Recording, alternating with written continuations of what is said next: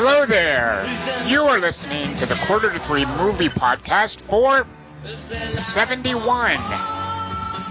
My name is Tom Chick, and to discuss 71 for you, the listener, I have brought along Christian Omrosky. Uh, you can call me Wee Man. And with our 71 tagline, Kelly Wand. He dropped the bomb. Okay, You don't get what? I don't get it. Oh, that's a Quint reference. But I don't understand the. 'Cause they dropped the bomb in '71, and then They messed up with the bomb. I see. Whatever. I see. All right. Do you have a backup for guys like me that didn't get that Kelly Wand? He's, I'm not talking to you. I'm talking to him. aren't Catholics and Protestants pretty much the same thing, and Irish and British people pretty much the same thing, except one slightly greener? At least fight over oil or slaves. Anything black. There's your backup. Oh That was a good god. tagline. No, that was good. That had some political It's insight. scheme. It was gallows Yeah. humor. I, I liked that quite a bit, Kelly Wand. Very Yeah. nice. See, Very good. I can't believe a Quint reference. No, I knew it. I didn't understand the relevance. I was like, yeah, like I was like, what? What does that have to do with? uh Shouldn't he set the clock timer for a little later? It's Terminator Genisys all over again. Oh, that clock thing was so awesome. Uh, Tom primed us for that. That was great. Get it? Get it? Primed us? I Get didn't it? mean that. Uh, What? Think no, it was it was it was for once I can feel comfortable saying pun not intended. Well, speaking of puns, Kelly Wand, do you have any clever wordplay from IMDb synopses to read to us and have us guess the movie? Guess the movie. That's your hint. There's a serial bomber loose in Boston, Bobston, and he has killed Blanket, a member of Boston's bomb squad and the best friend of explosives expert Jimmy Dove. God, I know this. What is it? What? Ah, Is this um the uh the Departed? It's like Oh. Nighthawks or some crappy movie uh, from like the Oh. 80s where you're chasing a Oh. bomber terror. Yeah, it is. What is it? Dove has just retired from the bomb squad to marry a violinist named Kate, who has an 11 year old daughter named Elizabeth. No, I know this, Kelly Wand. I've totally seen this. Why are they naming all these people? I know. and then that made Tom go, "Oh yeah, Elizabeth." Duh. Haunted by grisly flashbacks, Dove soon figures out the identity of the bomber, Irish explosives expert Ryan Gaerity, who is a man who is so radical in his views that even the IRA wants nothing to do. I have seen this, Kelly Wand. I know this movie. I think you have seen it. I saw it. Shoot. What is it? All right, give me the me- actors' names. I need the actors' names. Oh wait, wait, wait, wait. Is this Tommy Lee? Uh, what's his name? Ah, Jones. Is this Tommy Lee Jones? yeah. Tommy Lee, what's his name? You could think of Tommy Lee, but you couldn't think of Jones. I was because I've already I said- I've already been thinking about him for uh for something else later on that I want to talk about. But What- uh, what I the movie? I know I've seen this. It's blown away, isn't it? Blown Yeah. away. What a terrible name. All right. It was Yeah. the thing that came after Speed and it made everyone go, all right, Speed's the good bomb movie, and this one's the uh, one that didn't know Speed was being made. Wow. All right. Good. I apologize for goofing on Tommy Lee's last name. Wait, what? Gaerity, who's now taken up residence in an abandoned gambling ship called the Dolphin, has decided to get revenge on Dove, and Gaerity started terrorizing the bomb squad by killing Blanket. Now Dove is the only one who can stop Gaerity. Just wanted to throw that in there. Who's the villain in this? Anyone famous? Tommy Lee Jones, Oh, he's the villain. Who's the No, good Jeff- guy then? Jeff- Irish um, drummer, Jeff Bridges. Jeff Bridges, sorry. He's the bad guy or the good guy? He's the good guy. Okay. And he gets he can't stop bombs, just like in Arlington Road. That's what I was going to say. It sounds like Arlington Road, but with a, a Bombs always trump Jeff Bridges. right. He's not good. You don't want him on your side if you've got to Yeah, a a bomb. shitty bomb diffuser. It's like Jeff, always, let me handle this. You just take care of, you know, He's always a little late. He's just like, wait, what? A bomb? Right. And And, and the guy in um the guy in Speed is Jeff Daniels. So Jeffs in general shouldn't deal with bombs. Right. Yeah. First name is Jeff. find another line of work. Yeah. Jeff Spicoli also. Also, Guy Pearce from Hurt Locker. You don't want him disarming your bombs. What? he was the first one? Yeah, didn't Guy Pearce booger up the first bomb? Dingus, you're our Hurt Locker expert. It wasn't that Guy Pearce? And our Yeah, there was swing- Guy, Guy Pearce on Craven a Burger. Is that strange? Um, it's not his fault though. He was walking away from it, and some dude set it off with a cell phone. It's not his fault. Hmm. He should have walked away faster. He can't. He's in a he's in a giant cyborg suit. He should have uh, sent. Why didn't they send in that little uh, drone thing to disarm it? They tried, but the wheel fell off, courtesy of the United States Army. Is that true? That's what happens. The wheel falls off of it in Hurt Locker. Yeah, yeah. The the robot goes in, but it's dragging behind this wagon. But it looks like a wagon from I don't know, from the 1950s or something. And and it goes over some uh, rubble, and the wheel falls off. And then And that's why Guy Pearce has to go in. And so Guy Pearce has to go in and deliver the wagon uh, manually and set up all the explosives so that they can blow up the uh, the explosives. That's awesome. Yeah. Jude Law doesn't stop bombs good either, by the way. Where, where did Jude Law screw up a bomb disarming? Black Sea and the Abyss. No, not the Abyss. He, he would have been. And actually, you want Ed Harris. Ed Harris is great at it. That's right. Seriously. You want, you want Ed Harris. You don't want uh, George C. Scott. Kelly, one, you know what that's a reference to? Exorcist 3. The Hindenburg. He screws up disarming the Uh. bomb in the Hindenburg. Uh, Because of watch parts. uh, something like that. Yeah, he cuts the wrong wire. I forget specifically, but George C. Scott was my first experience as a child seeing someone screw up a bomb disarming. Wait, he cuts the wrong wire? I forget exactly about why or the timer goes off, but whatever, it's that normal scene where someone's going to disarm the bomb at the last minute, but because it's the Hindenburg and you kind of know, you know, history spoils it, uh, you know that it's going to go down in flames, uh, he screws up and it, you know, blows up in his face and takes down the Hindenburg. He didn't know he was in a biopic. Right, well, he didn't know he was in a, a historical dramatization, yeah. He thought he was in Black Sunday, but not. Right, right, exactly. This time the blimp is going down. I only got two wires. This time the blimp's going down. That was the tagline for the Hindenburg movie. Uh, This All- time, All Ed these- Harris just gets lucky in the abyss, though, He kind of does, yeah. But still, because he can't see the colors because he's underwater, or he's me. I mean, come on. he's got a 50% chance to get the right one, but he, he rolls right. You know, he, Right. he does it. luckily Rings and Aliens, Deus Ex Machina him out of it, along with Chris Elliott. All right, well, speaking of bombs, Dingus, Oh, what yeah. tell people, actually, that sounded wrong. That's a terrible segue. I meant something in the movie and not the nature of the movie itself. Actually, I'll go with this. Speaking, of, booms, speaking of bombs, um, a, a movie called Paper Towns opened this weekend, uh, which is based on a young adult novel. Uh, a novelist, I think his name is John Green, or some very nondescript name. I don't know his work, um, but he's mainly known in in movie circles as the guy who's uh, who had another novel adapted. I, I think this was last year about this time, called uh, "The Fault in Our Stars." Uh, Fault in Our Stars had a great opening, forty-eight million dollar opening weekend. So Paper Towns. I thought you meant the first scene was good and you saw it. That's what I No, thought. no, the opening weekend commercially, uh, Fault in Our Stars was a big hit. Paper Towns, they, you know, they were expecting, hey, this, this guy's young adult fiction. It's got a built-in audience. Kids will flock to it. You know, tween girls. Paper Towns opens this weekend and bombs. Twelve million dollars.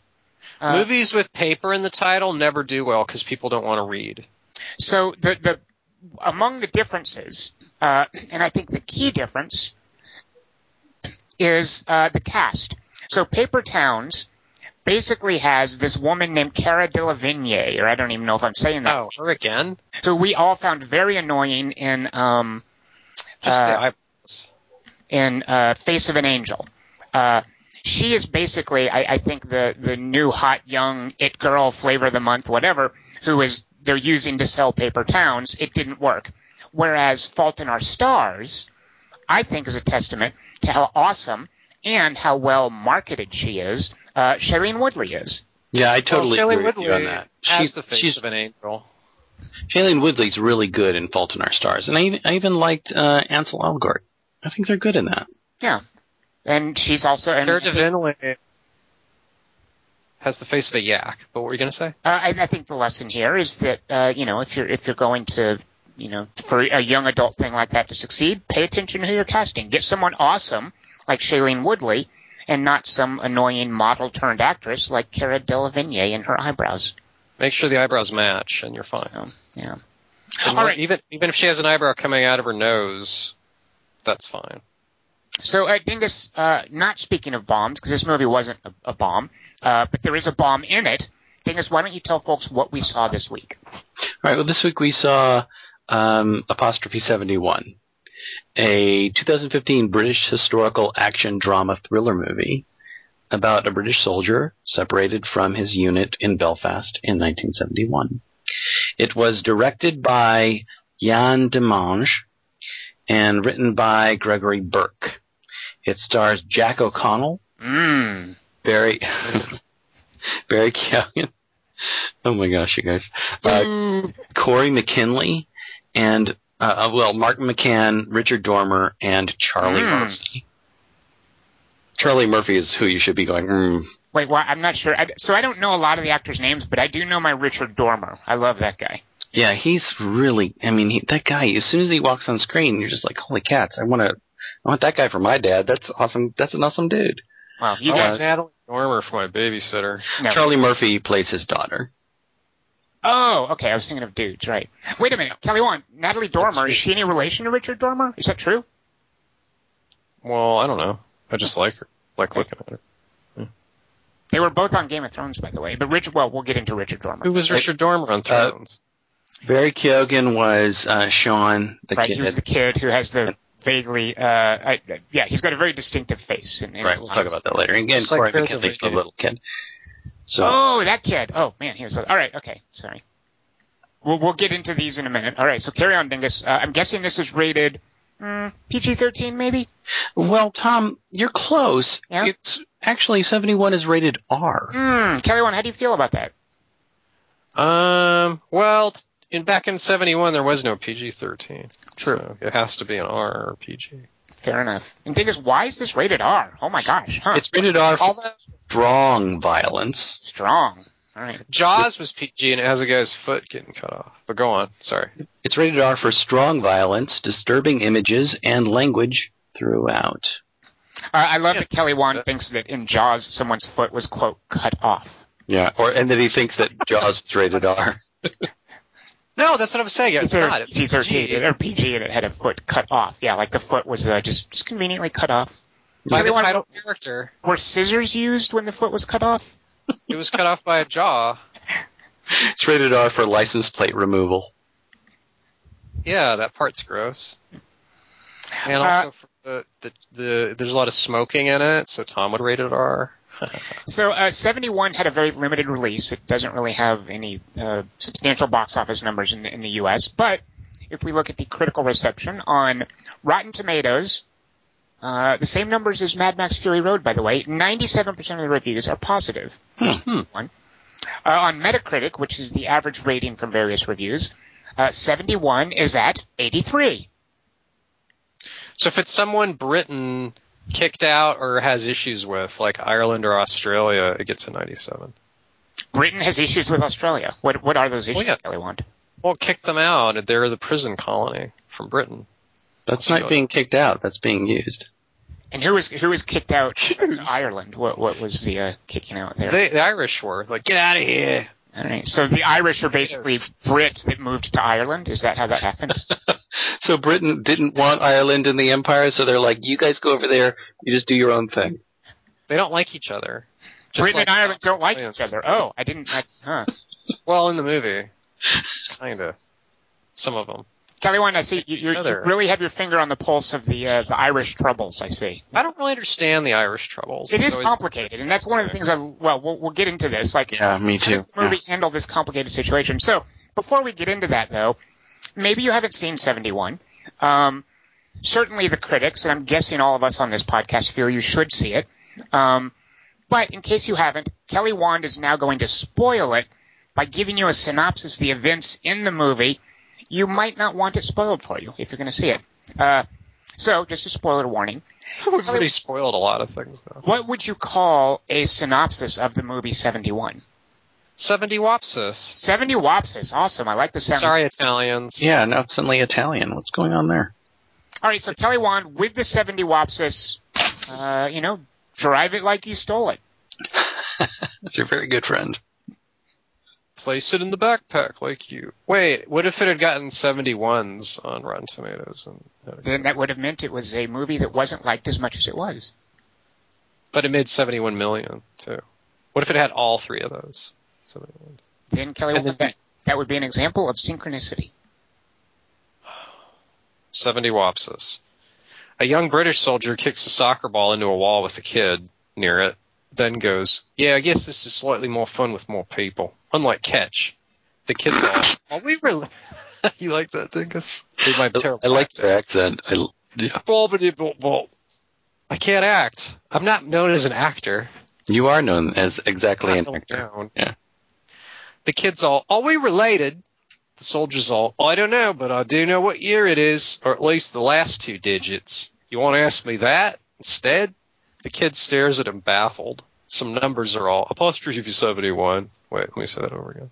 Some numbers are all, "Uh, 71. I lean over to the potato ticking beside me and go, the apostrophe means the first number's a 1, usually followed by a 7, 8, or 9. You'd know that if you had eyes. The potato's all, I do have eyes, Kelly. The black soldier from Ender's Game makes a bunch of young recruits walk into a room. He's all, Oi, right, you bloomin' mix. This here's where you sleep. This over here's where you'll yawn. And later on I'll show you all where you shit. Spoiler alert, it's called a toilet. I look over the potato and go, those grew more popular after All in the Family. Or as your kind would say, appealing. Guess you could say you're a chip off the old block. Uh, I guess your favorite day of the week's Friday. As a white soldier walks into the toilet classroom and goes, Oh, this thing on the wall here is called a map. So I think we're at war with somebody, like in Battleship. You know, the famous War 71. So this green trouble spot here is called Ireland. Ireland, Dangus. Ireland. For some reason, it's got Catholics and Protestants in it, and they can't fucking stand each other. I guess they disagree on a Bible quote about bombs. So whatever you do, don't go there. We'll just find something more productive to shoot at while they blow each other up. Any questions? One guy's all, yo, what? Map guy's all, we're going to Ireland. Now bring your guns in a truck, but remember, our job's just to keep order, not to do anything. Now let's move out. They drive to the Irish slums and get out. Some kids throw balloons full of pee at them. They all laugh at each other for getting pee thrown on them. Then look at the kids and go, "Ban rascals!" One soldier's all, "Yeah, I got two little ones of my own." He opens a billfold and shows everybody pictures of two small pea balloons sitting on Santa's lap. I look over at the potato and go, "Add pea to some suds and we get you." Things get dumb one corporal beats a sofa cushion off screen and goes, Where be the guns, bayonet? Our hero's gun gets stolen from his holster by a 12 year old. His sergeant's all, Hey, you Shanae, eh? go get your piece brocky back from the barrack buster. Do you know what I mean, like? Our hero's all, Come on, Larry, come help me, you banjaxed muppet gal. You're about as useful as a carry man with a hurley bird. Larry's all, Yikes, the profanity. Coming. Oi, me headshot. Our hero's all, bloody fuck. Well, I found me gun at least. Oi, you Monica Shaft to give me it back before I come on to fuck ye. He gets chased. Luckily, Irish people never look around corners. So he brains one of them, but then forgets to kill him. Night falls, or as Irish people say, Night fucking falls, you fucking swords. A bunch of kids rampage down the street with pigs' heads on sticks, shouting, Ugly Catholics, fucking Irish, bloody Sundays. The last kid's all, Ah, that scaffy witch sold me a gammy spell. I be taking the alley. He rounds the corner and sees the soldier. The soldier's all, Ugh. The kid's all, oh, the British soldier I was planning on braining with the shillelagh. Come on, I'll take you to my uncle's bar. Should be a real blast. It's right through this wood. Come on, you Bono. The soldier's all, Ugh. The kid's all, oh wait, hang on, it's three queer shams worshipping a trash can. Or you Pokemons, got any blarney stones? Me lips could use a person. With an apostrophe, not person. P-E-R. One bum's all, oi, begorrel, what are you, twelve or something? Oh. The kid's all, oh, you know who my uncle is? You seen what he can do with a knife to a bar of Irish Spring? The bum's all, oh, didn't mean to boog you. Saints be willikers. Eventually conversation becomes less interesting and the kid leads the soldier to a bar. Some dude takes the soldier's dog tags and scowls threateningly, so the soldier goes outside to stand in the street and hope he's invisible. The kid's all, "Oh, look, I'm drinking two beers at once, one for each arm I have." the bomb. I mean, the bar. Oh, What? Too soon? Come on, what? I'm just trying to lighten it up. Just trying to lighten the mood, Tom. I understand. A little levity. Fair enough. It's a grim scene. I know. What can you do? That's just how I treat death, Tom. Sure. More gallows Laugh humor. I appreciate it. Yeah. The soldier's all. he carries the kid's body into a car that shows up, then wanders to a corner and takes a nap. Another car drives up with another dude and a lady who's his daughter, sister, or wife. They carry him to a bed with a room around it. The man's all, damn a soldier. Ye stay here and I'll get McQuinnled. The lady's all, Bailey on a cheeky bowsy. Which one's McQuinlan, the boy with the mustache or the bullocks brasser with the cake mouth? The guy's all, I deny. Just stay here and make sure you take away all his weapons except his noof. um, sad this one's so short. Meanwhile, at another place, a mom's all, hello, Donald, how's college? I heard you, bastard. Great, Ma. What's that gun shape in your pocket? Just happy to see you, Ma. And that knife behind your back? Just me textbook. Okay, what you putting in the floorboards? Uh, James Joyce? Oh, look, here's your straw dog. Want to pet him? Gosh, I hope that young lad Warwick Davis down the way and that Jennifer Aniston lass make a movie together someday. It should be amazing cinema. Everybody dies except the soldier and some other characters.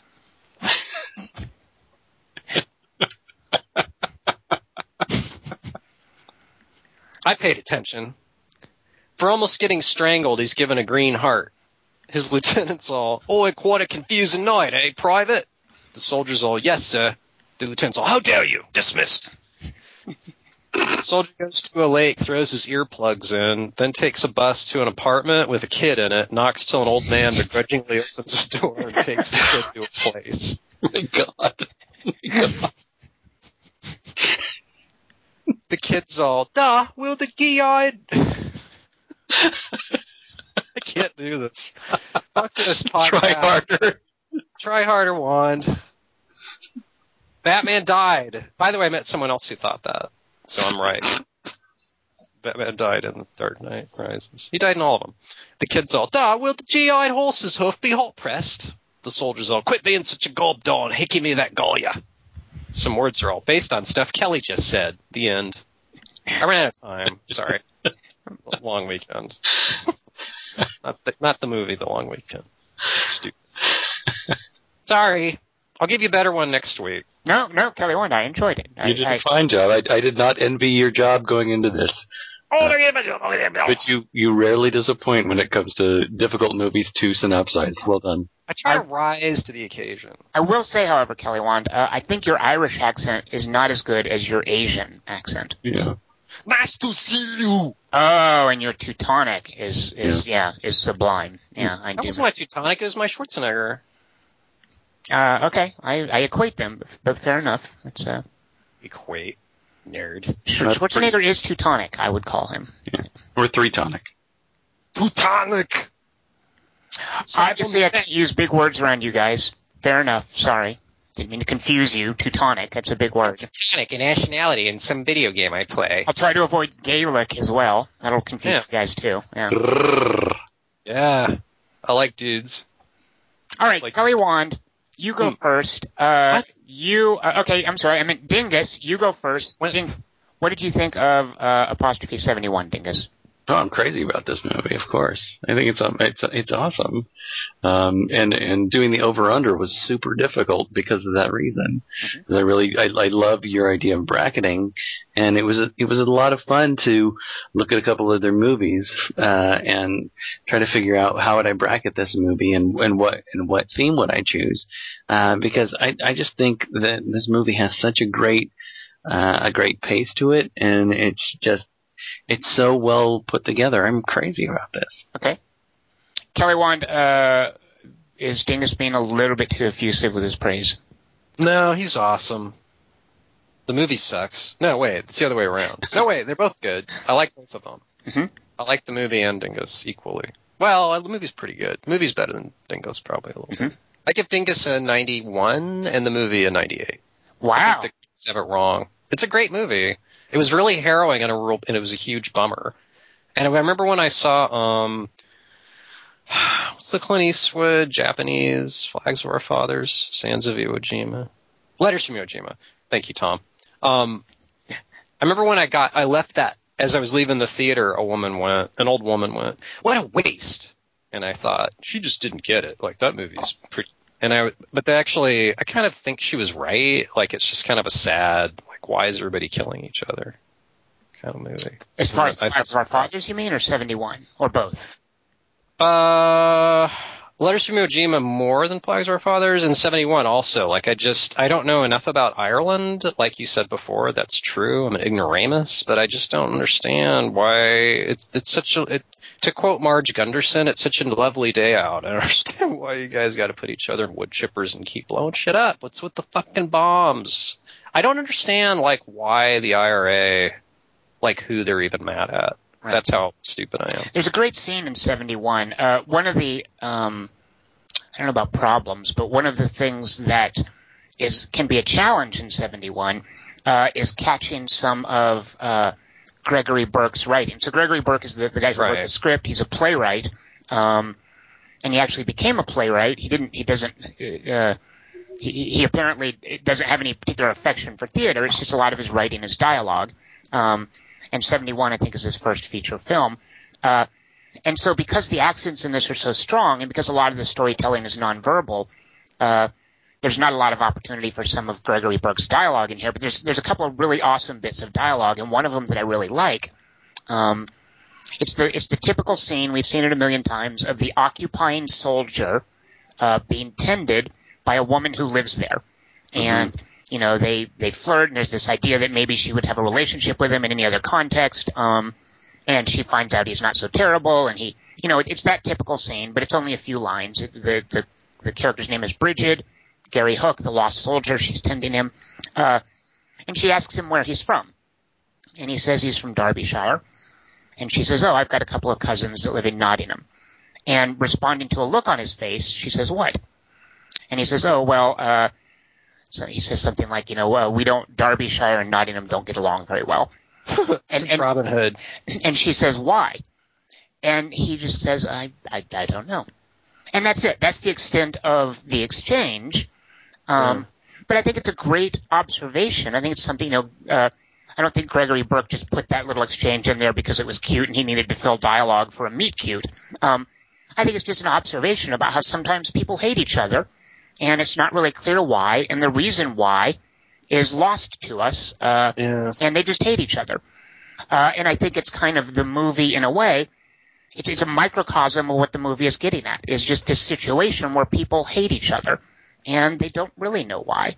Yeah. Um, now there are reasons why, and I think anybody who's really uh, who really knows a lot about the troubles and has followed the political developments and can unravel the different factions, this movie would be fascinating to them. Uh, partly because it's not a polemic. You know, this movie is uh, is very presentational. It's not trying to be judgmental. It, there's no real political side that it takes. Um, but furthermore, and this is part of the genius of 71, which I also love, uh, I don't think you need to know any of that stuff, Kelly Wand. Like, I think in, from No, your I perspective, 71 is still a really tight, um, really compelling thriller where even if you don't know about the whys and wherefores behind each of the faction, and by golly, there are a bunch of factions in this movie, which is one of the reasons I love it. Uh, even if you don't know the agendas and the the rationale behind each of the factions, I still think it works wonderfully. Um, so I don't- agree. yeah, and I, I don't think like you can look at um, you know, like, like uh, well, I, you know, there, there are some Game movies that do that better than others, uh, as far as like having all the, as far as like being political thrillers. Uh, and I think as far as being a thriller with a lot of political baggage behind it, uh, 71 doesn't suffer for how complicated the situation is. No, it doesn't. I didn't actually did I did there was a lot I didn't understand, but I can just I know good writing when I see it and hear it, and I could tell like this guy knew what he was doing, and like the action was really like psyching me out, and like everything about this movie is great. I love the acting and the writing and just everything. I love the wrap up. It's all great. I have nothing bad to say about it. But I do, I do wonder though, like, do you know, like, is it religious or political? I'm just curious. It's it's mainly It's so nothing to do. Yeah, the the the situation with, with Northern Ireland is um, it, it's often characterized by the difference between uh, the Irish, the, the the Unionists, the people who want to uh, be part of the UK, being Protestant, and the Nationalists, the people who want a separate Irish independence, uh, Right. being Catholic. However, and I love that this is the way the movie portrays it. Um, you know, in the 20th century, certainly in America more so, but also in Europe, uh, like, like religion is is almost more of a of an affiliation you're born into than something you feel. It's not quite like the situation a lot of times with say the Sunnis and the Shias in the Muslim world. Uh, so I think the Protestant Catholic divide in uh, in Ireland, and I'm just I'm just guessing. I don't know for sure, but I think it's more uh, like the the community you're born into and that you live with, Right. more than any doctrinal belief. Like I don't think. That- yeah, so I so I think like the religion is a foundation for it, but I don't think the religious. I don't I don't think it's it's a matter of like fanatic belief. Like I think a lot of the people involved, and this is how the movie portrays it, uh, couldn't care less about the particular doctrines of whether they're Protestant or Catholic. I was going to say uh, that book that I sent you, Virtues of War, about Alexander the Great. It's like there's a bunch of like, okay, they're Macedonians, and they and Alexander like loves. He's like super into his people, and he loves his opponents too. He's just like, oh, I love how valorous they are against us. I can't wait to make them part of my empire. You guys are awesome. I I love you guys. Here's some gifts. Like he's a super like uh, gracious victor, and he never loses a battle. It's like he doesn't need to be, but he just loves, you know, his enemies and his friends, and he's like super into. And then it's like there's this thing about like they have this assassination, like all his generals are like kind of scheming against each other, and it's just part of their culture, and it makes me kind of think like Irish, like this whole thing. They should be getting along, but they keep making they make bo- like bombs seem to be an IRA thing. Well, it, it really is. uh, I mean, just the question of whether or not it's religious, I think is kind of different. I mean, there there are legitimate differences, and it really is just a separatist movement. It really is about. Right, Uh, but it's true hatred. Like fuck you guys. Like those kids aren't making it up. Right. And, and and and I think it's more sort of in answer to your earlier question. I think it's less religious and more nationalism. Uh, Okay. And I think that's true of pretty much of, of most. Uh, I was going to say it's true of most wars. I, I don't know that I want to delve into that, but in this situation, I think it's less religion. Religion is a foundation for it, but it more comes down to Irish na- Irish nationalism. Uh, you know, Northern Ireland, the, the country was split in two back in the I don't know, 20s, and and the southern part, the, the the main part of Ireland, where the capital is Dublin, that became its own republic. They were like, you know what, we're we're uh, we're not part of the UK anymore. We're going to be our own country, and that went over well. But in Northern Ireland, there were a minority of people who wanted to be part of of London, still, of, of of the UK still. So I wasn't totally crazy on that. Pardon? Well, just like the English Irish thing is weird. Like the thing you said about Nottingham. Right. Like there is some undercurrent. But then there were right, right, and there were some people though in in Northern Ireland who wanted to be a free, separate country. Some people wanted to still be part of the UK, uh, and in Northern Ireland, that is the hot button issue. Is and this is what the IRA, you know, the Irish Republican Army, they want to be a separate republic. They don't want to be part of the UK. The Unionists, who are Protestants, they want union with the UK. Uh, and the movie shows that, like the kid in the, that takes him to the pub, he is part of a faction in the town that believes, you know, we should be part of the UK. We're friendly to these soldiers. Um, you know, They're us. they are. They're, well, but not so much they're us, and I love no, too no, it's not it's they not us. us. We want to be with them. You know, we want to be part of them. Because one of the great, another bit of great dialogue that I think can get lost if if you don't hear the accent very well. Uh, so I thought this, saw this in theaters when I watched the DVD of it that we have here. Uh, I turned on the the subtitles, uh, which really helps because there's some great dialogue that the kid has where he's talking about the Brits really suck at fighting. Um, He's like, you know, you guys are rubbish at fighting, and he even brings it back to like World War One. He's like, even in World War One, uh, at the Battle of the Somme, uh, you know, it was the it was only the Irish troops who got to the front lines against the Germans. The Brits were far behind. Uh, and, and there's this great sense of yeah, the Brits are separate. They want to be unions. They want a, a union with with Britain. They want to be part of the UK.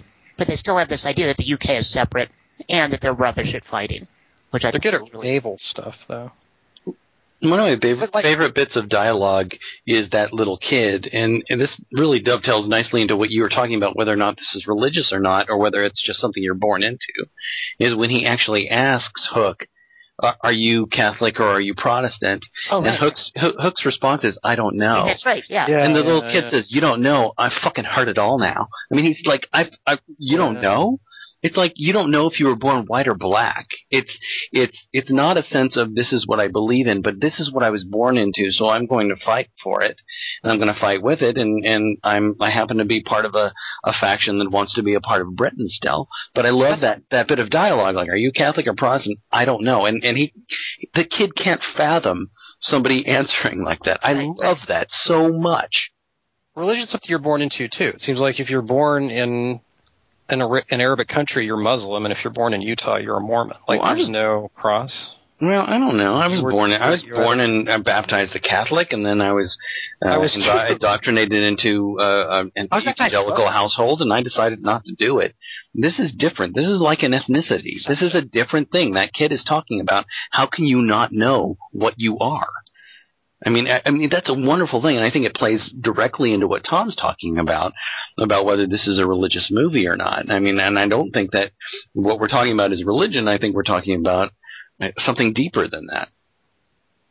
So, uh, what? Uh, uh, how did you, how did you guys feel then about the fact that um, this movie has so many different factions and different people wanting different things at odds with other different people?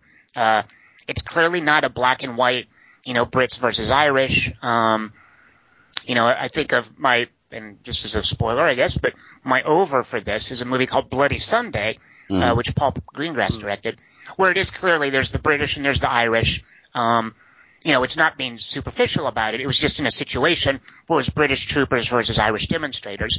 Uh, this movie takes a much broader look at the different people, the different personalities and agendas.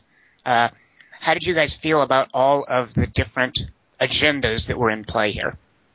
Well, I, I for one really loved it. Um, you know, because you know, Bloody Sunday is available to watch uh, instant right now on Netflix. So if you can watch it, you should. Um, th- this movie does an early thing where uh, where they where somebody literally points at a board and says, "This is this, this is this, and that is that. The green means this, the red means that. This is what all this means. Don't go into the flats." Boom. Uh, so it it gives us like a little bit of a of a of sort of an understanding of what's supposed to be going on. But what I love about this movie is that it puts us in the situation of what Hook is going through. Because when he meets that kid, he doesn't know who to trust. He never knows who to trust.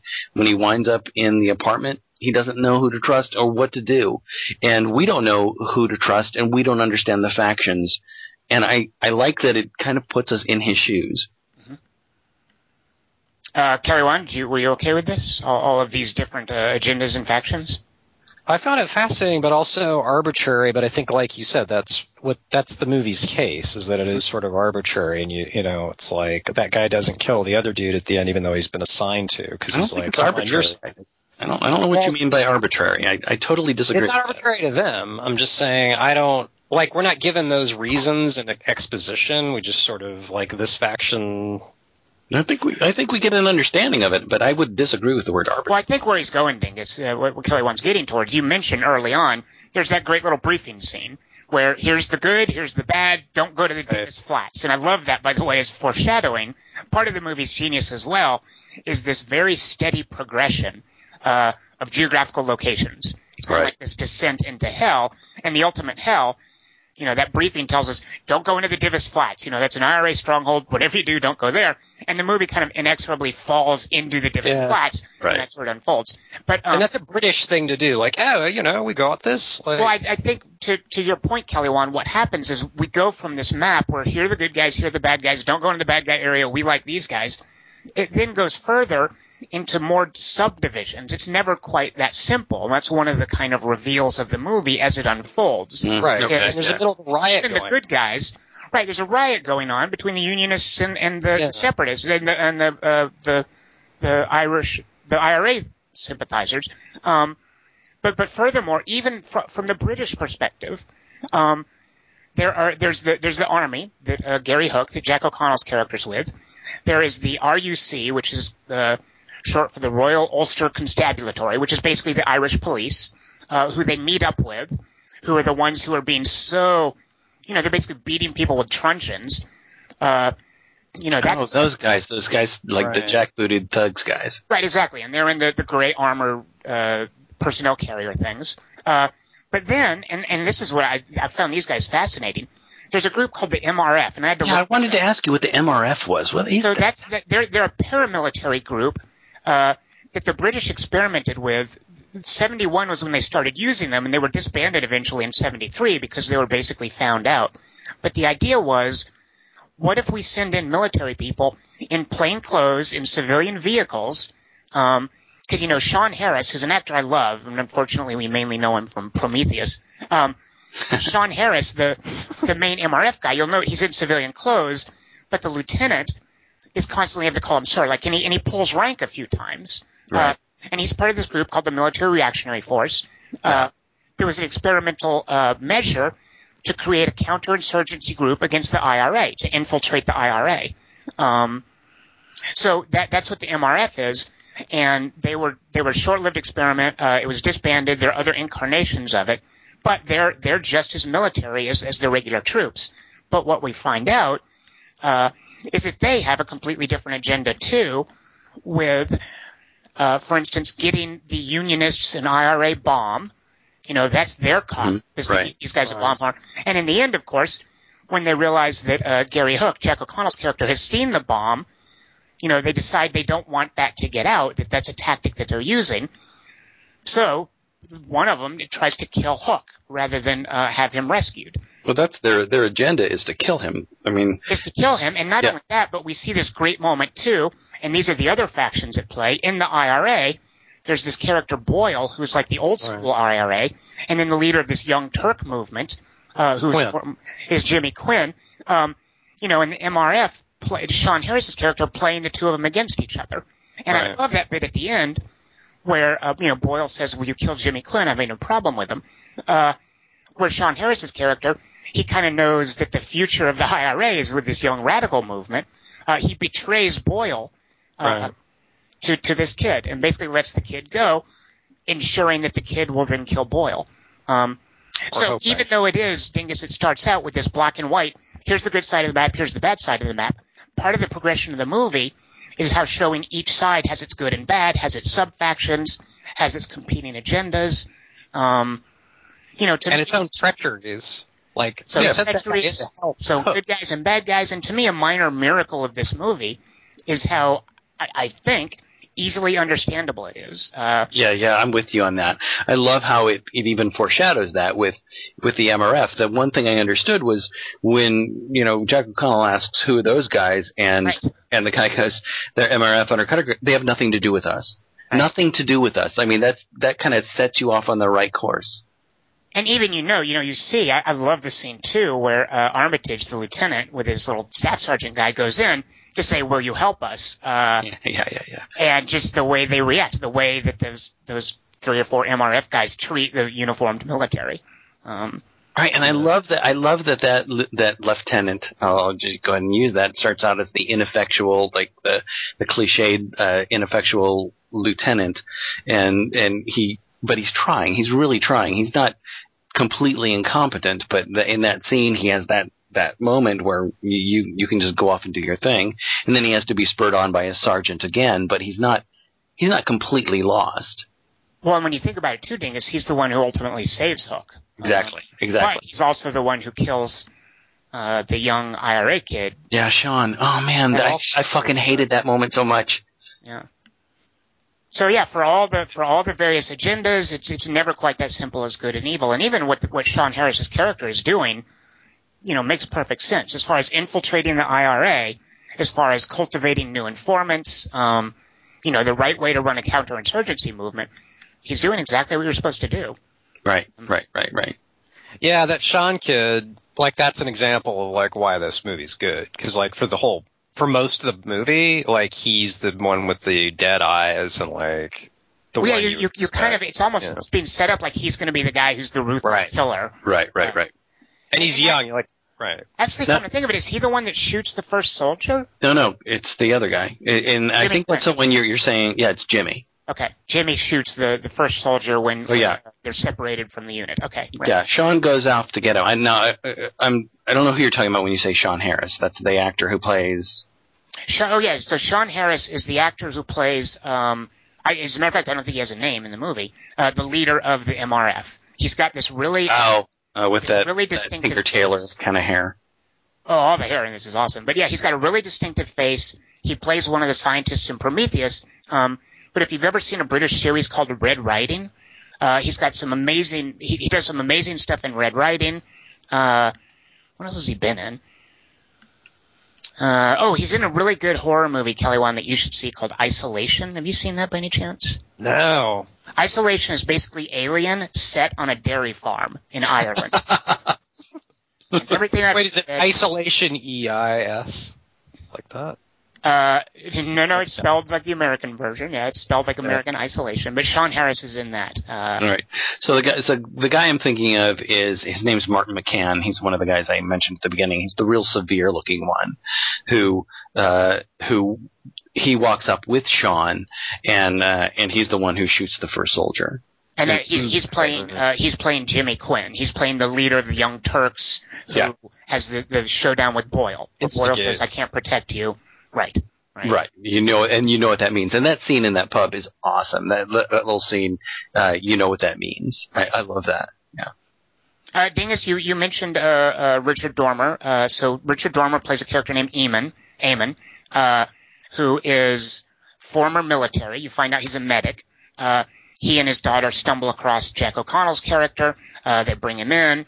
Um, and they later, they, they actually turn him over to the IRA. Uh, Right.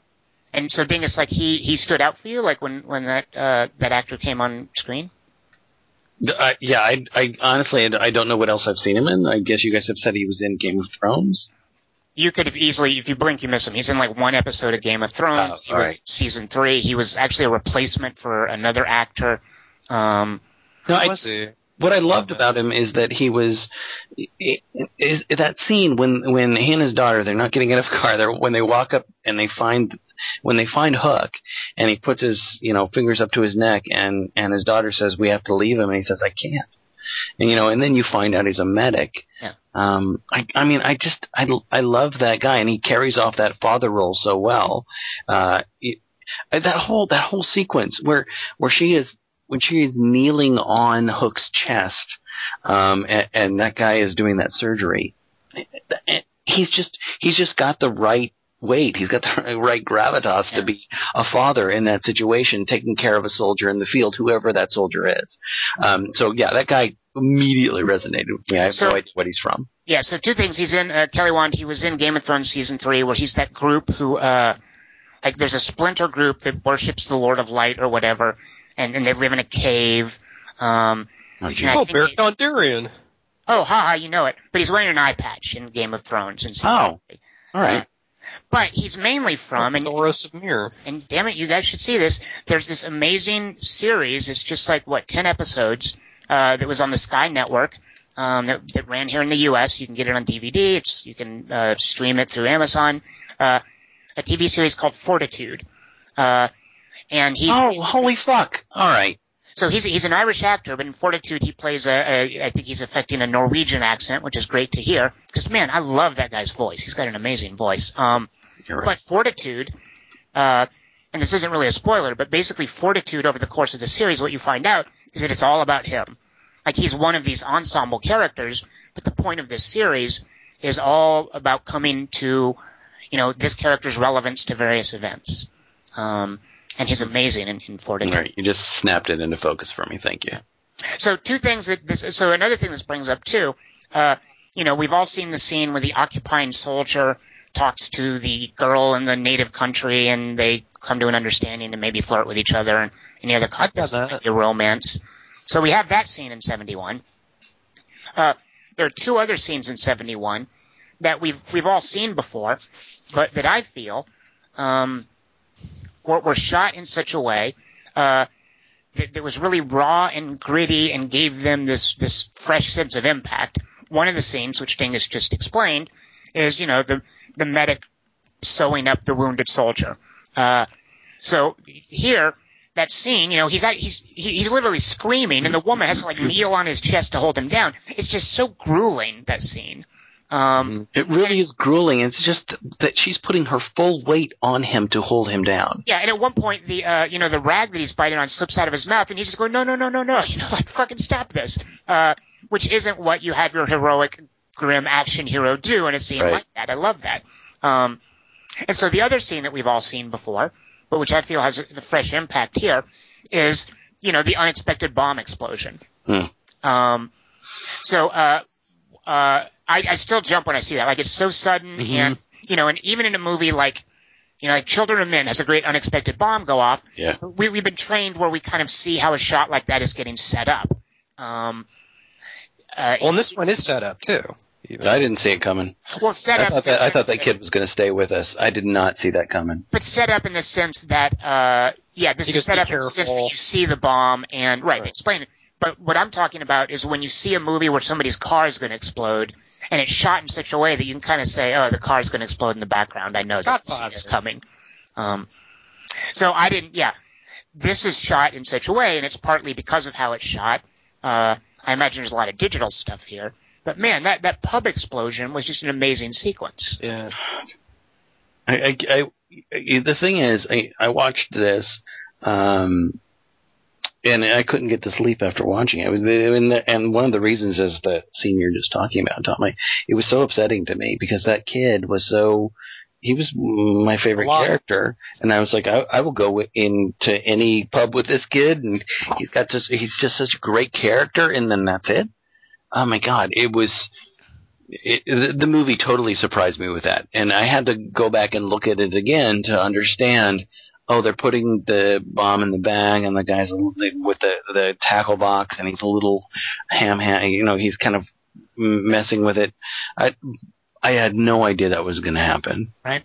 Oh God, I, I I even now it's it makes my pulse race a little bit. I mean, it's really really upsetting, except especially when you see how gruesome um, and just flat out honest they are with the way the kid looks at the end. Well, yeah, that's the thing about uh, in movies you don't really see. Like an explosion knocks people's limbs off. I mean, the, the your Yeah. your extremities tend to when you're hit with these waves of force, like in a plane wreck or whatever, your your limbs tend to get sheared off, and movies don't really show you that.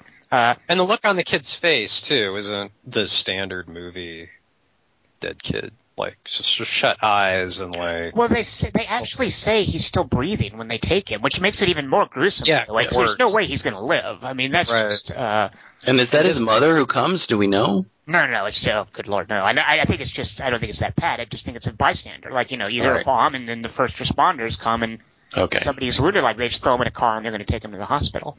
Um.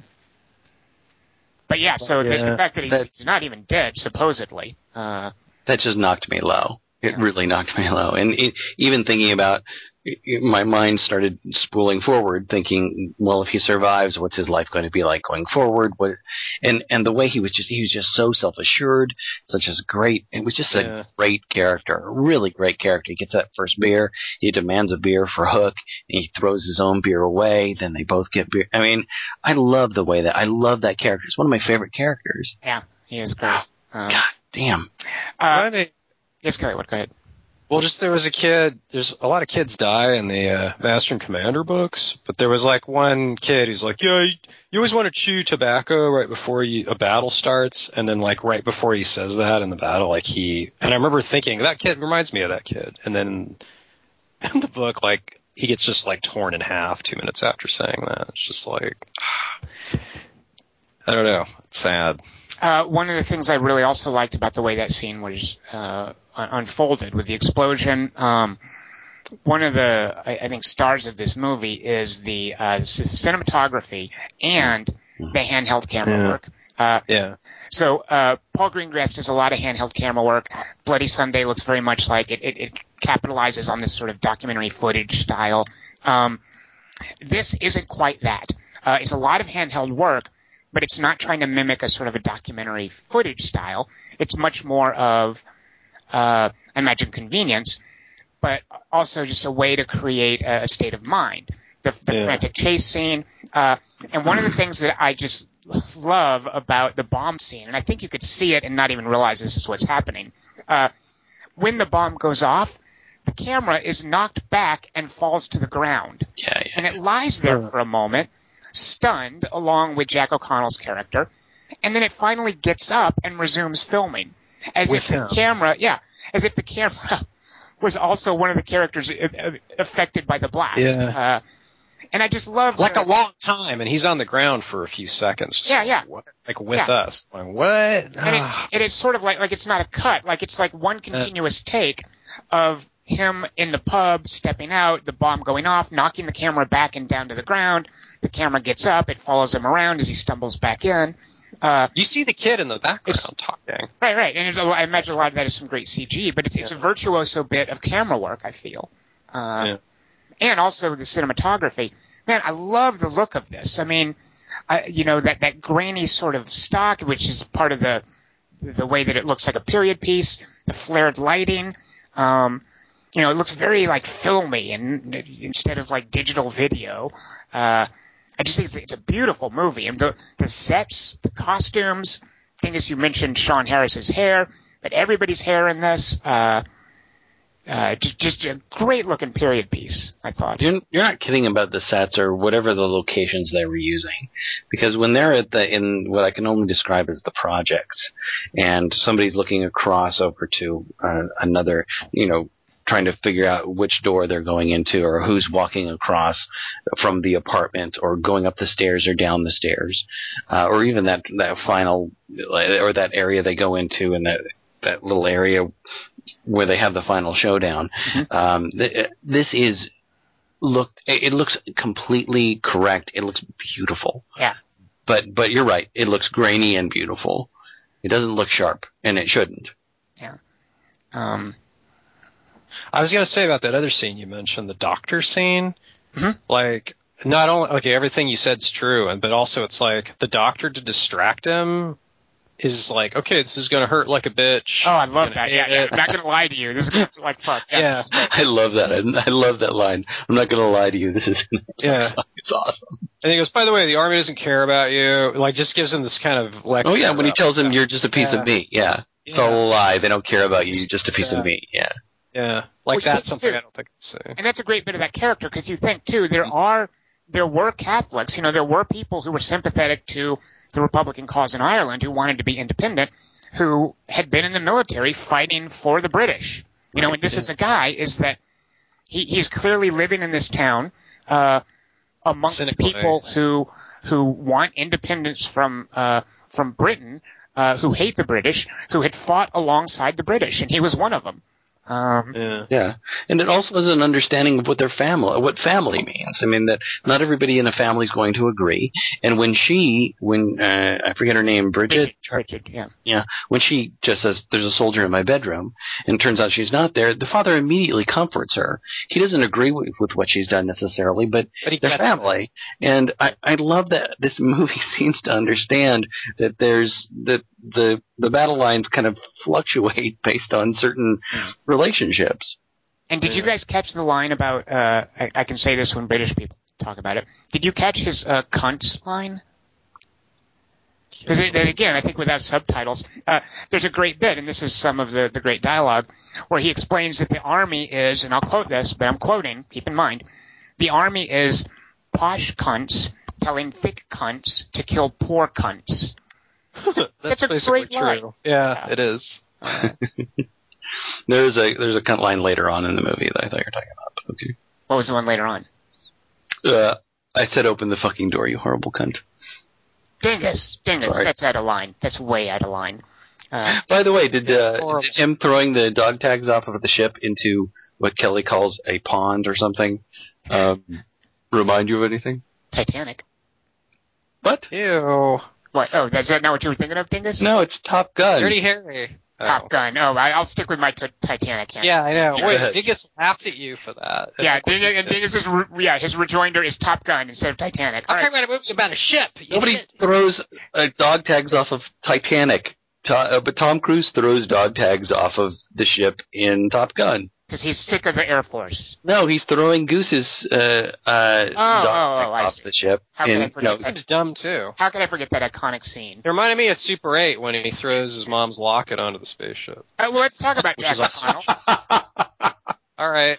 Uh, so, uh, That's Tyler, what I. Dingus and I are, became huge Jack O'Connell fans. And this guy, by the way, I, this guy's star power to me is amazing. I, I can't see where he goes. Uh, Dingus and I were on board with him with this awesome movie called The Liability, where he is holding his own admirably opposite Tim Roth, which is no mean feat. Um, Kelly Wand, ha, had you been a Jack O'Connell fan before this? What do you know him from? King Kong? Is that him? He's in King Kong? All right, I got it mixed up with the. You think he's thinking of Jamie Bell? Jesus. Wait, Jack O'Connell? I don't know. think I know him from anything. Okay. I know Well- him from '71. What I love about him in in Liability is that he's playing somebody who's dumber than he is. Yeah, yeah, liability is very much a, a sort of a comedic role. Uh, That's what I do too. well, Kelly, one you saw him in. Uh, he has a small part in 300: Rise of an Empire. Um, As who? so Callan Mulvey, I think is his name. He's the son of one of uh, Themistocles' right hand man who wants to join the army, uh, who earns his place at the table. That's the pivotal moment in the movie. Uh, he paints his face with a skull makeup thing when his father dies. Not coming back to you. It's a, it's a pretty thankless part in, in Rise of an Empire, uh, but he's in that. Um, and I think a lot, a lot of folks might know him from the Angelina Jolie movie Unbroken, which is pretty uh, unremarkable. But Oh, he's the main dude in that. He's the main dude in Unbroken. Um, uh, Wait, you call it he's so fucking That's good at weird. this. Damn. I think Unbroken is unremarkable and doesn't give him much. I mean, it, I, I don't know. I, did- it, I thought it was very underwhelming, but he's. I don't think there's a frame of that movie that doesn't have him in it. Um, Is is '71 a biopic? Like, is Hook a real dude? no, no, it's Okay. dramatization. Yeah. Uh, he's so good at it, Dingus, but it's also like it, it's. I think part of what's good. It's it's a really physical performance, and not just physical in terms of him being exhausted and demanding, but it's all in his face. Like it, it's kind of minimal dialogue. It's it's a very uh, yeah, just very physical performance, uh, and it has a lot to do with like screen presence and and and being able to read what he's thinking and feeling just from his expressiveness. Yeah, he's so good in this. I agree. That that moment when he stabs the guy, Oh, yeah, when, yeah. when he takes him down to the ground, and and his physical reaction to that, where he, where he's about to cry, um, you know, because I'm sitting here watching it and thinking, you know, yeah, this guy got his, oh, and, He's kind of holding the guy. he's he it, it, he's overwhelmed by what has just happened and what is happening to him overall. Or that whole sequence where he's just sitting in the in that in that uh, latrine uh, in the neighborhood that nobody needs to use all day apparently, um, and just breaking down. Uh, but those two moments, I mean, yeah, you're right. It's a it's an extremely physical performance, but You those two saw the pee moments, the balloons. those two moments really knocked me out. And that is another scene we've seen in other movies. You know, the the the hero's first kill. You know, he kills someone and feels bad about it, whatever. Right. Uh, but that is amazing in this, and you're like, yeah, stab that guy and get past him. And and then when it actually happens, you're like, ooh, oh, okay. I don't feel as rah rah about this all of a sudden. It's Uh, also like after the pub explosion, you're like, oh, okay, so kids aren't safe in this movie. And so then when he goes in and sees the little girl and he has the knife, you you kind of feel a, cer- a certain sense of dread, like, oh, is this going to go bad? Well, I expected him to die. I, I I didn't think he was safe. I honestly didn't. I didn't think that uh, I never thought he was Hook's character was safe. Uh, let, us talk about the uh, the two the ending scenes. So it you know it ends with uh, one of the final scenes is him in the uh, commanding officer's headquarters office or whatever, and you find out yeah this is just going to get swept under the rug.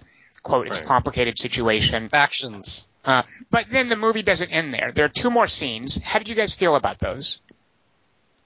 Do you I know saw what I'm talking part about, by the way?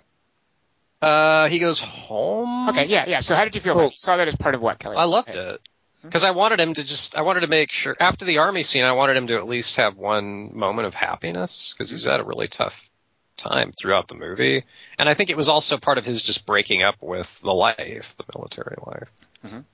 and becoming a civilian again, Okay. which I don't know if you can do uh, in Britain in '71, but I got that sense. Um, and I saw it as a, as a framing device for the beginning of the movie where he was with the Right, kid. right, exactly. Yeah, yeah. Yeah.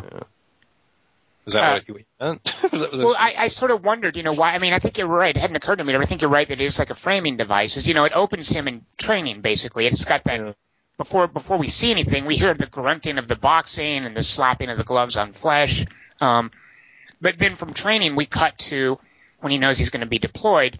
Him and and I love that it never explains it. Like when you first watch it, you're like, is that his son? Is that his? Yeah, yeah. I thought he was a, just like a big brother. I thought it, not big brother as in literal the big brother, but he understands the foster care system and he's looking after this particular kid. Well, I I didn't understand that he was an actual. That, and it's that- innocence for both of them. He's happy. and that it doesn't need exposition. We just see that he's got Yeah. this connection to this kid, and I'm assuming He's it was a a brother. And it makes me wonder, you know, I guess Dingus that was like a foster. Like I was wondering too, what is the situation there? Is it the idea that they're both brothers that were brought up in foster care, where their Or parents, not as- and they don't tell us that, and that's okay. We we don't need to That's know fine. it. We just know that he's got someone at home that he cares about. Uh, and so Kelly Wand, from the bookend perspective, uh, yeah, absolutely, it's great that we see them.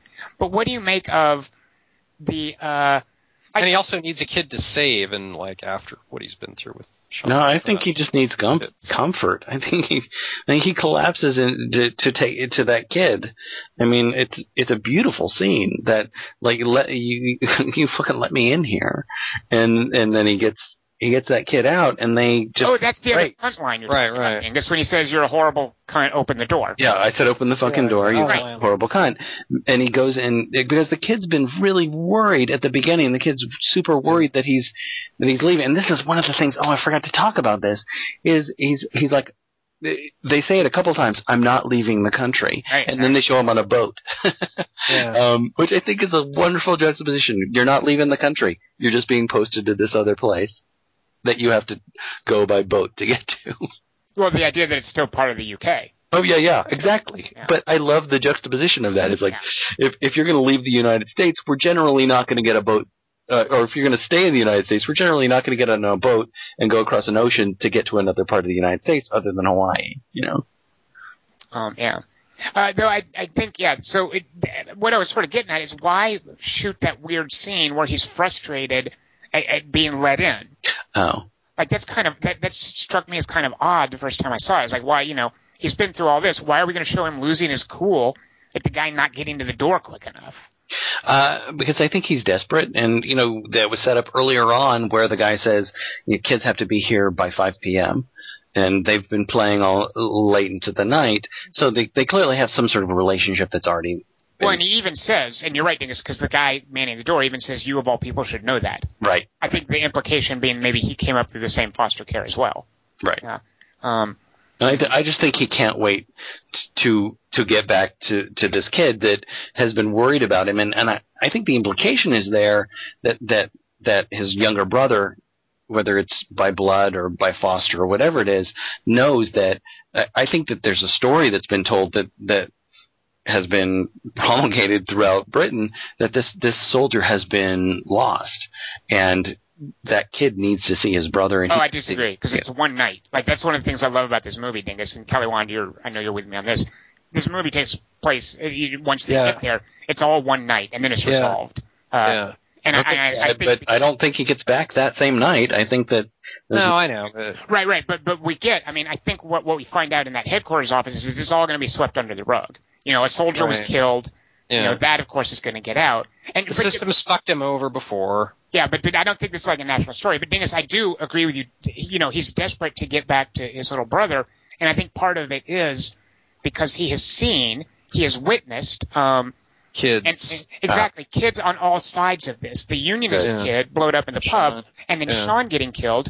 Who, you know, the movie takes pains to show us Sean's home life in a way that we don't see any other character on that IRA side. Uh, Oh, that's So a good point. I forgot about him sitting there doing homework with his sister. Right, with the little girl, Yeah. exactly. So the movie is showing us that this impacts children and people's relationships with children. You know, because the little pub kid is there with his uncle at the pub. Right. Uh, we see Sean with his mother, with presumably his younger sister.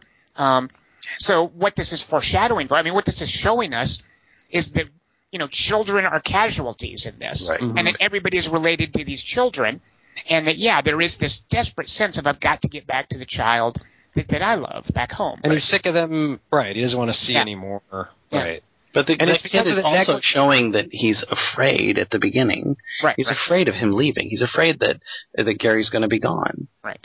Yeah. But also, and the dude not opening the door fast enough, it's like, this is the negligence that leads to shit like this. Like, this is why, like, you, you're not careful with your bomb and you leave your kid in the, pu- like, all this is happening because no one's paying enough attention or, like, on their game. Basically. uh, give me some Um, over-unders. oh, go Well, ahead. wait, before we do that, let's talk a little bit about that scene um, in in the office uh, with with the dude. I forget what his name is, who's behind him, um, with the Sean guy that you keep talking about, Tom. So Sean Harris, he doesn't have a name, but he's that's the actor's name. The character is just the leader of the MRF, the Military Reactionary Force.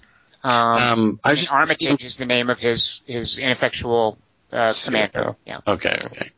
and they're both in the office during that scene. Yeah. I was just really impressed by that scene because in an in an American fictional movie, it would be that guy standing Getting a medal. And getting and and like talking that guy down, but the guy behind him says, "Don't even try it." Yeah. Uh, and then there's that long walk down that awful Yeah. Yeah. Yeah. way. That's amazing. That's one of my favorite shots of this year so far. That walk, Yeah. that production design. I don't know if it's production design or just a, a location, Cinematography, too. but but but him making the decision just to go along with it after we've heard basically mostly what we've heard is voiceover. I think of the lieutenant, you know. Uh, objecting and being told, um, what is the what what is the term of art they use? That it's confusing. Is it It's a complicated situation. Yeah. Is what the, the higher level officer, and you're right, Dingus, is it, it is, like, I love that, uh, so the director is Yann Demange. I love that he knows, where, it's not a talking head, like, he doesn't have that, most of that sequence is on Jack O'Connell's face. right? And it's not showing us Armitage, it's not showing us Sean Harris's character. We're certainly not really seeing much of the guy who's actually talking. Uh, and I love how he knows how long to hold that walk out of the hallway. Yeah. Uh, you know, a- Mhm. a, a good director knows when not to cut yes. and that drives me crazy. Uh, so here, here's kind of an, a, a tangent. Um, I recently watched Inglourious Basterds, and there's a fantastic scene in Inglourious Basterds where Christoph Waltz is talking to Melanie Laurent, uh, and we know the audience that they have had an encounter before, and she got away from it. Now we, as the audience, are watching, and we're wondering: Does Christoph Waltz know that Melanie Laurent is Shosanna, who he's been hunting? Uh, she knows who he is. Does he know who she is? The scene goes on for a while. Quentin Tarantino is very good at drawing out that tension. And then at one point, Christoph Waltz gets off and he leaves. And we see Melanie Laurent let out her breath. And we sort of see what she's been, the strain that she's been under. And she's decompressing. And fucking Quentin Tarantino cuts away way too early. Like the moment she exhales, he, he edits out. And no, like we want to see that scene. We want Well- to see the aftermath of how she feels. Let us watch her a little bit longer. And a, a good director, I feel, knows when to let a scene draw out. And that's like with Jack O'Connell walking out of the labyrinth of military headquarters. Um, That's a different kind of movie, though. No, labyrinth is It's- a great way to put it, Tom. it's a That's different kind of movie, way to put Kelly. One, but it's the absolute same thinking. Is that after a tense scene, after a situation has been resolved, let us sit with one of the characters for a little bit longer. Right. Um, Woody Allen does it constantly to Cate Blanchett and Blue Jasmine, which drives me crazy. True. Um, so Yeah, anyway, Yann we, DeMont- we sat with him as he walked down the hall. I was Yeah. I was so happy with that shot. Yeah. and, and this is this, I like this them guy's, both. This is this guy's first movie, and he knows to do that, and that bodes well. That's fantastic, I think. Yeah. Um, But it's also the Inglourious Basterds thing's like in the middle of the movie, and there's other stuff going on, and they want to get to that shit. And like this is, I mean, No, no, no, no. You cannot, last- you cannot accuse Quentin Tarantino of being good at pacing. Quentin Right. Tarantino knows when to draw out a conversation. He does not know when to just let us look at an actor. Uh, I think uh, Quentin Tarantino is great at dialogue. He's he's great at you know keeping things uh, like keeping the dialogue snappy. Uh, knowing when not to cut away from Melanie Laurent, I feel is, is a huge screw up. Just as someone who likes watching actors. Uh, But in Jackie Brown, after Chris Tucker gets wasted, he he like there's like that long scene where he's drive the dude or uh, Sam Jackson's driving in the car and that cool song's playing. Like that part's If- like no, if your point is that Quentin Tarantino is a good director, I agree with you. But I'm just saying sometimes it drives me crazy when a director cuts away too soon, and that drove me bonkers in that one sequence in, and it's not even sequence, that just that one edit in Inglourious Basterds, which I otherwise really like. Um, Well, maybe she broke character right after that, or, or choked on the cream. Could be, could be a cut. She started giggling. Right, she couldn't Yeah, have a straight she face. choked on the raspberry strudel. Yeah, Capricorn very was good, against the law. yeah. And by the way, Dingus, no, it's apple strudel. How dare Oh, you? darn it! I thought it was raspberry. Cream. Raspberry strudel. That probably doesn't even exist. It's not in Germany. All right, give me give me some over unders. So I already mentioned my over is a, is a movie called Bloody Sunday. I loved 71. 71 is an, an ingenious bit of filmmaking.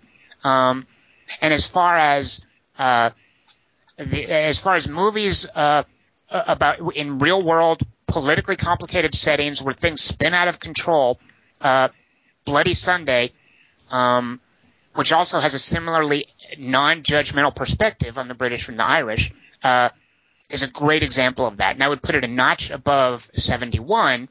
Um, and I kind of call these um, uh, dread porn. Like we know something terrible is going to happen in Bloody Sunday, Yeah. you know it's about a massacre. Um, and Irish. and it just kind of revels in this dread you feel, knowing that it's all these events are leading up to something terrible. Like the Uh. movie Dread. Also takes place in a day. But go on. Uh, and no, that yeah, not at all like the movie. Dread. He's Irish, Tom. Whereas my under. I can't believe you got to invoke the, the movie Dread during this podcast. Dread porn. You You win, Kelly. Can't do Dread without 3D, as Kelly once said. Uh, whereas my under would be another similar movie about events in a complicated real world political situation where the events spin out of control. I also really like this, but I think Ridley Scott is a little too superficial with uh, Black Hawk Down, where he has to give you a, a villain character, like a super bad guy to represent like the evil Somalis. Um, love Black Yeah. Hawk Down. I could do without the goofy villain character. So my over under, which I would closely bracket, two other movies I really like. Bloody Sunday is slightly better than 71. Black Hawk Down, not quite as good as 71. Kelly, what, Uh, what have you, or, or Dingus, go ahead. What have you Go- go- You can go, Kelly. Well, Tom, there's something about relationships I really want to impart to you at, after Dingus's um, Okay. Well, over under. But also, um, for my over, um, I, I know I'm not allowed to pick TV series, but it kind of reminded me of The Wire a little bit, like just the the loss of innocence and the different factions and like how you sort of had to pay attention and like complicated political situations and really jarring deaths and I don't know, just had that same vibe. Uh, but since I had to go with movies, I just went with Irish movies. So my over's my left foot and my under's Leprechaun in Space. ah, so you very closely bracketed it. Right. Very closely. Yeah, yeah. Dingus, what do you have saved for me. your over unders? All right. Um, I, I I couldn't. Uh, it was really difficult. I watched Bloody Sunday thinking that um, I was haven't able to use it for bracketing, but it was just too difficult. Uh, so what I what I went with was Behind Enemy Lines movies, um, Ah. and uh, and so my under is actually Black Hawk Down as well. Uh, I love that movie. I think, and, and again, Yeah. these both are very closely bracketed. Um, I think Black Hawk Down is a, is an incredible movie and it has personal resonance with me. Um, but I, I think it gets a little goofy with the with the guy who who I forget what the name of the actor is, but when he when he goes deaf because of the shots near his head, I I, th- I thought some of the Josh some of it was a little goofy and and when um when Ewan McGregor is goofing around with the coffee. I, I mean, I've I've read the book and and that's and that sort of hews to the book, but but I think this movie understands its tone better than Black Hawk Down understands its tone. So Well, Ridley Scott. That's Ridley Scott for you. exactly right. So I so uh, unfortunately I'm I'm right with you because I would like to choose something different, but we're we're on the same page as far as Black Hawk Down being right under. Over I would put End of Watch um, because I I'm crazy Ah, about that movie and I love the way I- I- it's That's we're, we're basically talking about just a scene or a sequence uh, where characters get hot, caught behind enemy lines and are trapped. Um, but there's a lot of the feel of this movie as um, as Hook is trying to get away from the apartment complex that reminded me of two characters in End of Watch trying to get away from that apartment complex. That's a good one. Wait, can I change my over to Dingus's? Let's see. I have you down for Leprechaun and My Left Foot. So no, I'm afraid you can't. It's already been entered into the record, Kelly Wand. However, Kelly Wand, was there any for your own personal life? Was there anything that you learned from 71 about, say, I don't know, relationships amongst people? Uh, I only need one arm for Kelly Macdonald. One, two, three, I don't really miss me. Got 180 degrees and I'm caught in La la la. Okay, first of all, Kelly Wand. Kelly Macdonald, not Irish. She's in Brave. She's Irish in that. Scottish. Hello. thing. The Scottish don't use bombs either, and they also want to be. So that's Scottish didn't have the, uh, yeah, they don't. They, they have a very different situation going there. They're, they're stuck on the same island with the UK, by the way. when Ireland is a different island. You don't have to take a boat to get to Scotland. Yeah, Ireland is its own island. Yeah. Wait, so why is Forest Whitaker the king of Scotland if he's black? He's the last one because then they moved it. That's that Kelly Wand, by the way, is is that that is the entire point of Idi Amin being completely batshit crazy. Yeah, Oh, decided he was so the we, king of uh, Scotland. It made no sense, right? What? It's- Wasn't that about uh, Idi Amin? That was Idi Amin, right? Yeah. of course. I thought he was king of Scotland, and that's why I was so confused. He's the last king of Scotland because you know He know thought he was, and I think it made as much sense to everyone else as it makes to us now. Right. Yeah. because Professor X was there. Wait, Scotland's an island? Speaking of Professor X, let's talk technology. let's talk scenes in modern movies that have been canceled by technology. We see this a lot Oh, with like cell. Cerebro. We see this a lot with cell phones.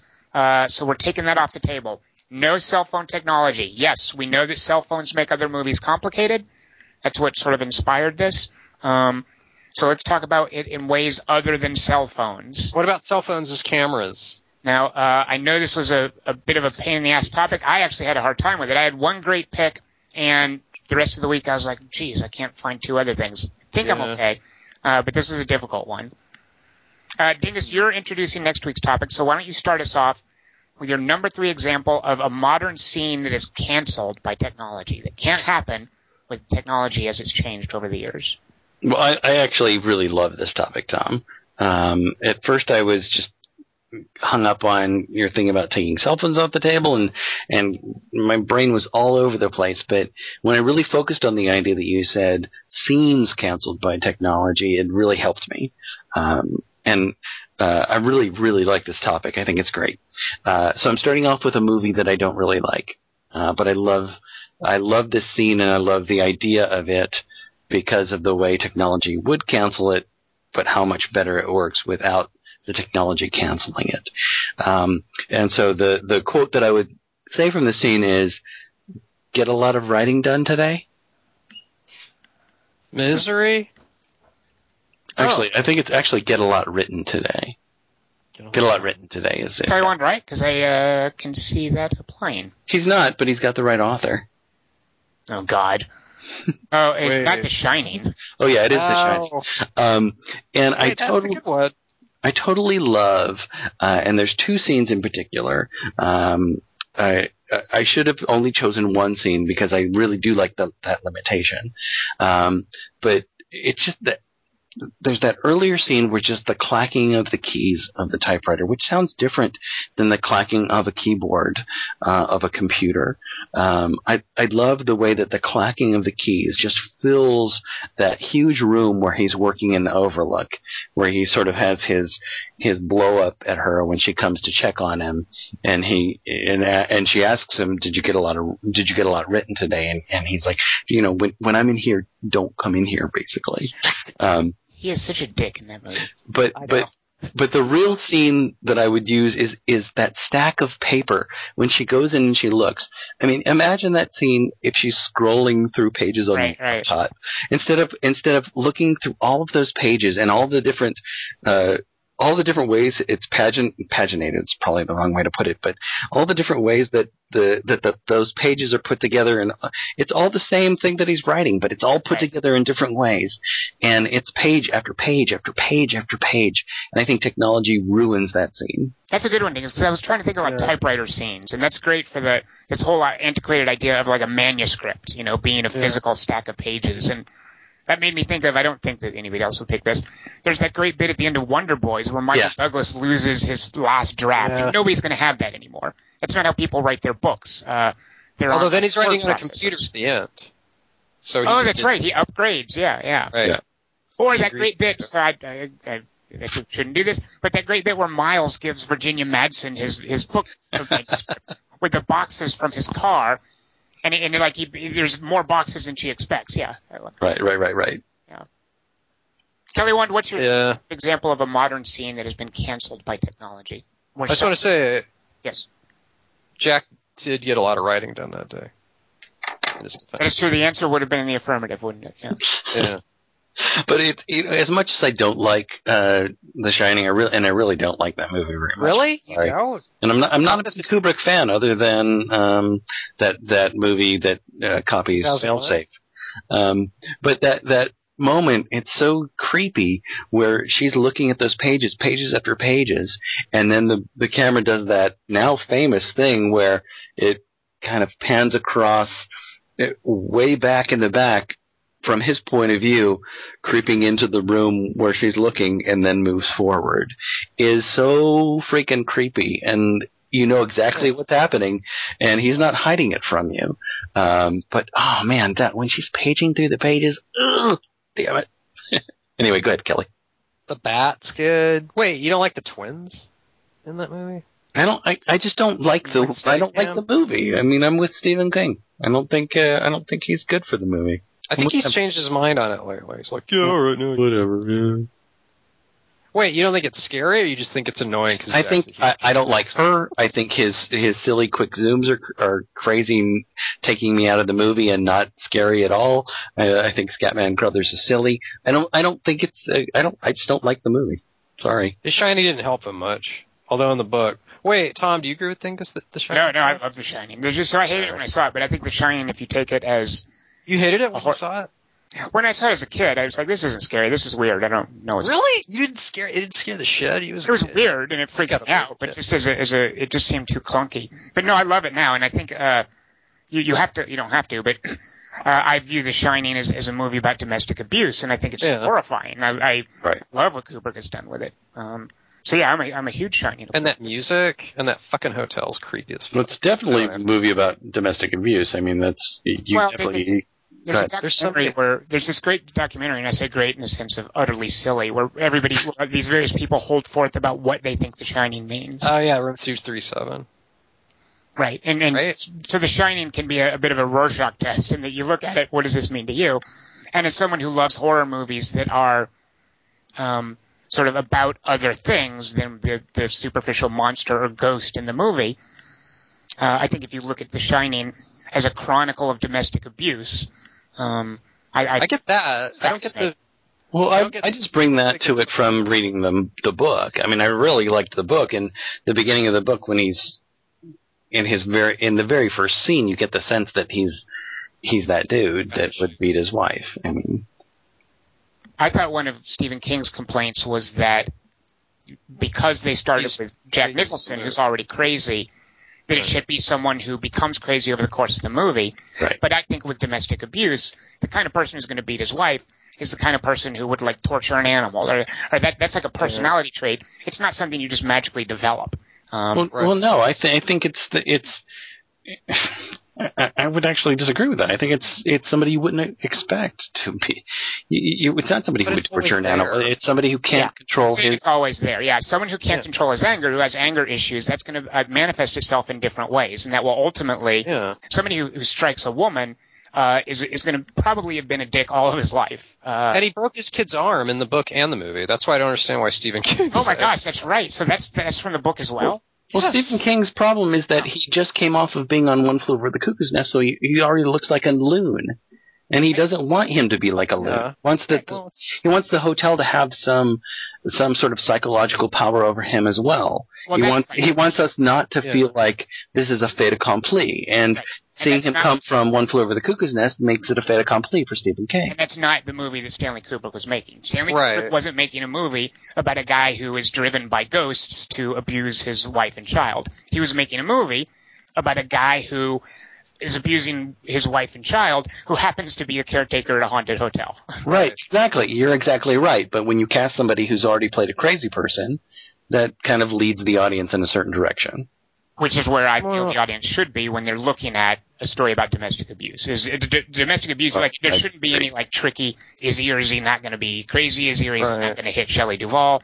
Um, yeah, and and you know I don't I don't I don't have a dog in the hunt because I haven't read the book and I in a way couldn't care less because I as someone who doesn't care about the source material, the movie Stanley Kubrick made is about a dick who continues to be a dick, who's been a dick all of his life, who Shelley Duvall should not be with, who should not be taking care of this kid, um, who shouldn't be closed up in the winter with these two helpless people. Um, and yeah, I- there's there's an argument definitely to be made that you can make a very different kind of suspense or horror movie if you do it a different way. Right. Um, but I think Stanley Kubrick obviously wanted, you know, I think that's part of the genius of The Shining is the casting of Jack Nicholson.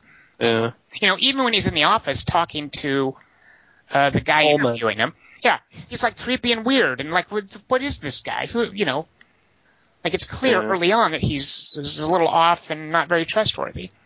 Plus, in the book, which I also like, like at the end, Jack hits himself in the face a bunch of times with this mallet, and that's how he dies. Which then, in even in Stephen King's adaptation of it, he couldn't even bring himself to do because it's so dumb looking. he kills himself with a mallet. Yeah, 'cause Wow. it's a mallet, not an axe, for a game called Roque, R O Q U E. You don't think it reduces the tension somewhat to have the guy look creepy at the very beginning? Sure, but I don't think it's necessarily about. I, I don't think that's the priority. makes up for in other ways. It yeah, should I don't be. think that's the priority. Is is tension or Uh. suspense about will he or won't he? Uh, It definitely doesn't make the movie less scary to me. But anybody can be an abuser. I mean, that's. I mean, if no, you want to I talk about this disagree. as I being. disagree, Dingus. No, if somebody who's an abuser is someone who has serious psychological issues. I don't think Yes. anybody can be an abuser. I No, no, it's it's kind of- it's anybody you look at on the street doesn't look creepy, and you think, oh, that guy looks creepy. He must be an abuser. It can be a guy in a suit who looks totally normal and acts Okay. normal at the gaming table. He's not normal though. He doesn't act normal. No, that's It's nuts. Jesus. All right, never mind. So, Dingus, you want the movie to deceive us and not be uh, so obvious about the casting. I'm saying that I don't. He wants the hotel to be I really the villain. needed. Yeah. No, I want the hotel to be revelat. I want the I want it to be revelatory, and it's not. It's it, if you guys are saying that he's creepy from the get go, that's not a revelation. But it doesn't. I mean, why does yeah, the movie have right. to All be a kinds of people revelation abuse. Right, Dingus, you're wanting Stanley Kubrick to make a movie where we don't know that he's going to abuse his wife and child. That's I want him not to telegraph what's going to happen. Okay, so telegraphing is like like why is it inherently bad to have the character be clearly a bad guy early on? Why is that inherently bad? Like Because that's not. There's no dramatic tension there. I mean, well, that's You think there's that no is- dramatic tension? not dramatic tension. You think there's no dramatic tension? There's less dramatic tension than if you made it a suspense or a reveal story. Yeah, but I don't think it has to reveal. Like we can know that someone is a bad guy throughout the movie, and it can still be a suspenseful movie. You know, the suspense is when will he crack? How will he crack? What will Yeah. he do? Not The is one- going to crack? no. It's clear. not point- he crack. What? Uh, because a hotel. You don't think you would have cracked? I, here's the thing. The only thing, the point I'll give Dingus Tom is it Huh? does make Wendy dumber. Like she's. Oh well, that's and, and that, by the way, is I think a very relevant thing to do in a story about domestic abuse. Is you know the women I agree who with that. I are agree with that. victims should leave, and when they don't leave, it's not their fault, of course, and you can With their kid. understand their problem. But when they don't leave, that's a problem. with a troubled kid, no less. Yeah. And, and by the way, so the, the, the, the hotel, and this is this weird thing in The Shining, uh, the hotel is relevant in that, you know, you can't look at The Shining as a strictly psychological drama. Something or somebody yeah. lets Jack Nicholson out of the refrigerator. Indian burial ground. Right, right. I mean, there's something Brady. supernatural going on there. It's Of not just course, this one there's- crazy guy abusing his wife. Uh, so the hotel is definitely like a, a, a factor. It's not all in his head, for instance. And I love that about The Shining because it's a weird decision to me. Um, And it's not just that; it's that that Danny and uh, whatever Scatman Crothers characters' names are. How? That's why they're called. That's why it's called The Shining. They have some sort of an understanding or a feel that that there's something wrong here. They they feel something extra. I mean, there, there's an extra feeling. That's Danny Torrance has a has an understanding of that, and Scatman Crothers' character senses that in him. There's there's something supernatural going on here. I mean, that, that's all. even even The then, hotel you- wants him. right? You could say that you The know, hotel brought him. yeah, but you yeah. could you could say that that supernatural like feeling is just both of them going on a hunch. Like, is there anything where where oh, Danny does see like the monster or the ghosts, right? No, Yeah, he's Halloran the Shining. knows the That's why it's called The Shining. And they and Halloran, he's uh, what's it for three two two three seven? Like, dude, don't go in there. Like it's done. Right, like, right, only right. Danny does know like, the room number, right, right. Right. Before Halloran mentions it. Right. So the dumb thing really is that Halloran works there. It just Right. has But to. thing is, I'm agreeing with you. Is that I- I'm saying Okay. there, there's not. This is not a psychological. You can't make this as a movie where it could all be in Jack Nicholson's head. That's the point I'm making. all right, all right, all right. And it's not a surprise kind of horror movie. Like Psycho is it has a decoy protagonist, but that doesn't mean every horror movie Right. should have. I don't know.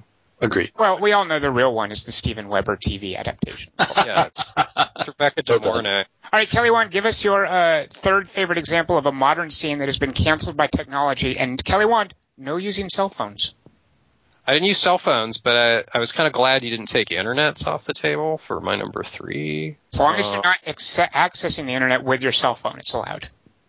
No, but actually, this is my only good one. The other two are stupid. But um, my number three, because it has word three in the title. What's your hint? Any guesses? Three Amigos. That's right, because they could have looked up the word infamous and would have known that it was a bad word, not a good word. Actually, yeah, and also the Three Amigos, they wouldn't have succeeded in talkies. Like they were silent movie stars, so they were too stupid to be in like say seventy one.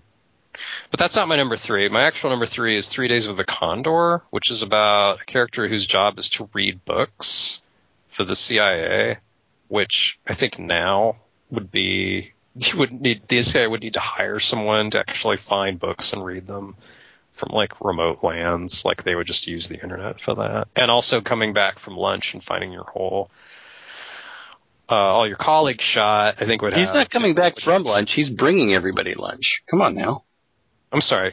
Bringing everybody lunch, and also at the end going, "Oh, the newspapers will care about this." Oh no, maybe like that. Like the fact, the idea that newspapers are somehow this big force. Like I think maybe I should have picked uh, all the President's Men. Actually, No, I like, love that you chose Three Days of the Condor because I, I, I got that movie. I still haven't watched it since I bought their. I, I got this Blu-ray on sale of it, and I really wanted to watch it this week because I imagined that there would be something that would fit Tom's topic for it. And I'm so I can't believe you chose it. I'm so happy that you chose it. Yeah, I like it. It's kind of dated in other ways. Like there's a really weird sex scene with him and Faye Dunaway. And the Robert Redford's character is supposed to be his whole thing's like books, but for most of the movie, he's fucking fighting like a badass, and he's like outwitting gunmen and shit, and like doing martial arts. When when the assassin first comes to get him, doesn't he tie the assassin's hand with the uh, the telephone wire from a landline? yeah, Yeah, so you wouldn't be able to do that nowadays when you have Oh. like a handset. Oh, I see. Yeah, But you can't choose phones though. That, that doesn't work. No, Yeah, cell, Tom. no cell phones. Oh, oh How about- a cell phone and, a, and a, a regular wireless phone, different things, Dingus. I said All right, good cell point. phones. Yeah, How about that gag- elevator? How about that elevator scene? Would that have floated today? we still I love that. I love that elevator scene in Wait, are you saying, how are elevators invalidated by technology? Because normally they're personal transporters that beam you to higher floors. I don't know. It's it's hard for me to imagine that little elevator in today's day and age. That's also kind of European. Like I think you see Yeah. that in Europe, don't you? but it's Washington though. Do they have elevators like that in Washington still? I've never been there. Maybe our Washington Never been listeners can let us know. Yeah. uh, my number three pick, um, in in Bring It On. Uh, there's I'm listening. What? Yeah. Hold, hold, No, I'm laughing because I actually looked at that as a possibility. But go ahead. oh well. I'm Bring it curious. on. I'm So- very excited. I'm very very excited that you did this. I have So, no uh, idea what it is. Kirsten Dunst and Eliza Dushku are in Bring It On, and, and they're sort of friends at one point. And Kirsten Dunst goes to spend the night at Eliza Dushku's house. They're gonna have a sleepover. Oh my sleepover. god. And oh my god. Kirsten Dunst has a crush on Eliza Dushku's brother, played by this douchey-looking guy named Jesse Bradford. Yeah. Uh, and it's that cute thing where you know when when you've got a sleepover and, and the girl's brother. Uh, you know, as someone who also had a younger sister, I always thought it was awesome when my sister had her friends over and I could Oh flirt with yeah. them. Yeah, that's a great. That's really a benefit of having a sibling of the opposite sex. And drill a hole in the wall. It's a great way to meet girls or guys if that's what you're into, um, if you're a girl. Uh, but at any rate, so there's a great flirty scene when Kirsten Dunst is staying at Eliza Dushku's house, where she and Jesse Bradford are brushing their teeth, and It's all about, you know, the little, like you brush and you spit, and it's all about using a handheld toothbrush, which these days, doesn't everybody have an electric toothbrush? That you just kind of hold it. Really, Kelly Wand? No, but all my teeth are falling out. So Kelly Wand, get with the 21st century. Um, I'm scared. I'm scared they'll all fall out the second I turn it on. I'm a little, a little scared of the electric toothbrush. those things are awesome, yeah. And and by the Are way, they? I saw in Trainwreck. There's a scene, there's a scene in Trainwreck where Amy Schumer uses an analog toothbrush, and I'm like, wait a minute, who still does that? What's up with that?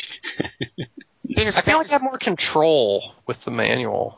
Kind of. Is, is that the scene you were thinking of, Dingus, or something else? Uh, no, I was thinking more general. The, the thing is, Jesse Bradford happens to have a, a little bit of a character arc in uh, West Wing, which I seem to be binge watching right now. Again for uh, Really? the, the umpteenth time. Uh, yeah, I'm.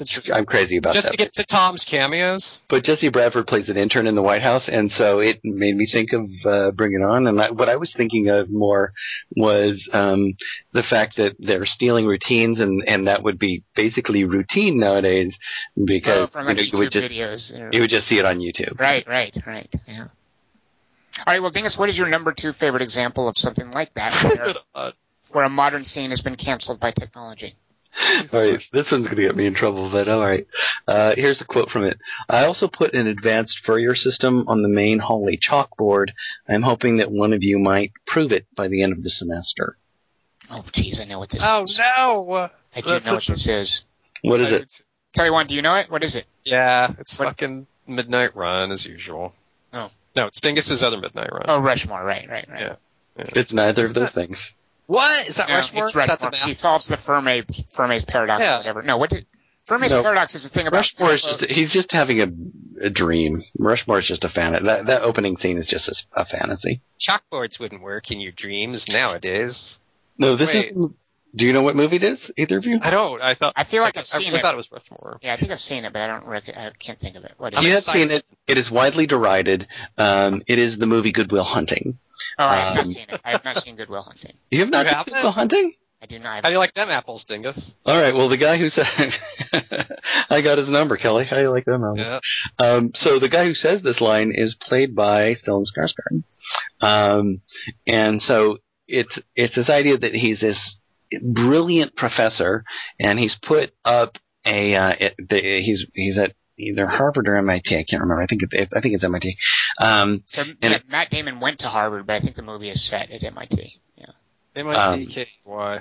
So the thing is, I haven't seen it, but I know everything you're about to tell me. Like I know I- it's one of those movies that I think enters your popular consciousness, even if you've never seen it. Right. So the, the going scene, the, the idea that that um, that the professor has put up this semester-long problem on a chalkboard in the hall that everybody's going to go by and try to solve uh, is totally solved nowadays by the fact that that kind of problem that it, that is a, a semester long problem that is going to get them a huge amount of extra credit if they solve it would be put online. Um, and there's there's just as much as Good Will Hunting gets uh, a fair amount of derision, um, I really do really like it, and I watch it again, and and I kind of feel guilty for liking it. Is that Uh, why you thought you were going to get in trouble because we all hate Good Will Hunting, or just yeah, because a lot of people make fun of it. Uh, you know, it- Ben Affleck's writing Oscar.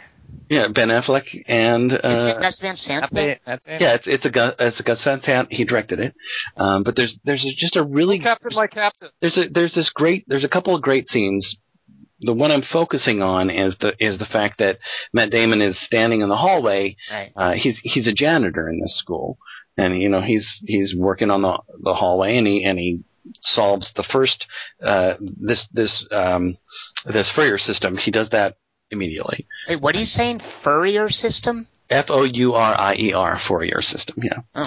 Um, and he, For your he information, Tom. he he solves it uh, while he's cleaning the floors, while he's Right. buffing up the floors. Because he's that smart. Like And, he's, yeah. he's a genius, Well, right? he's- Yeah, he's a, he's basically a savant when it comes to mathematics, and when it comes to uh, reading anything, he remembers everything he reads.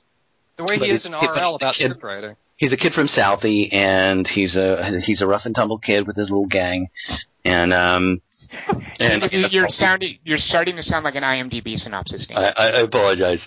Uh, and he has, a, has this crew of kids that he hangs out with. So there's a lot of the movie that is uh, that is a little bit um, glib as far as that's concerned.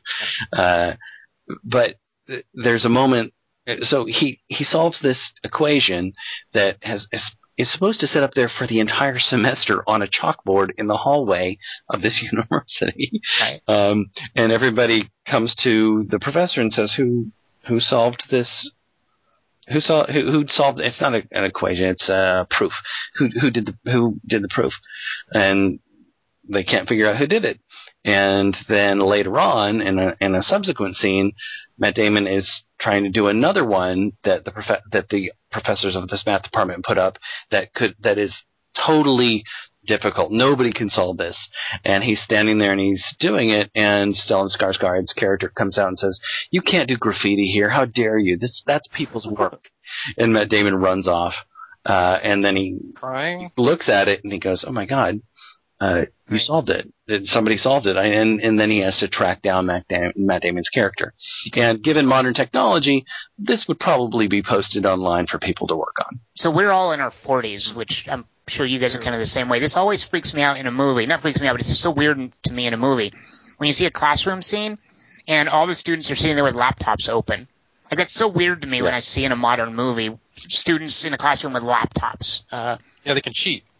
They can cheat. They can be playing Minecraft or World of Warcraft. They can just be checking their email. They can be updating their Facebook status.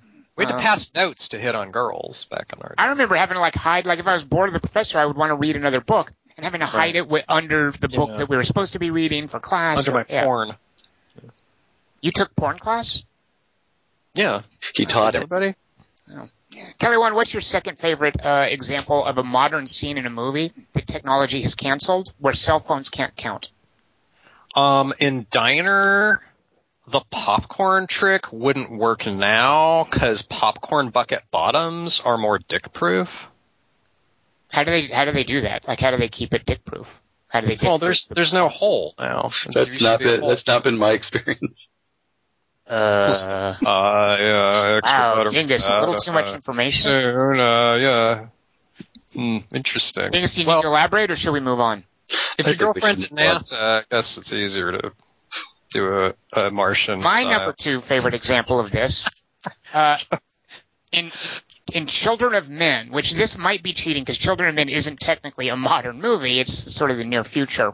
But I think this applies. Um, there's a fantastic scene in Children of Men where Theo realizes that the this rebel base where he's at that they're plotting against him, and he's got to get out of there. So he's got to sneak out at night. Um, so he goes out to where all the cars are parked, and he takes the keys out of the bad guys' cars. And in the one car he's going to take, he sets it rolling down the hill so that he can pop the clutch when it gets to the bottom of the hill. there is nowhere in the modern world where you could reasonably expect that if you just randomly that, that a, a car is going to have a manual transmission anymore. Wait, that is the modern world, though. Isn't that a future modern world? Well, that's what I'm saying is I might be this is science fiction. Oh, I see. That it might be sort of bending the definition of contemporary. Right. Okay. So like a Heinlein. But yeah, how are you going in the future? And this makes it even more unlikely that you're going to find a manual transmission.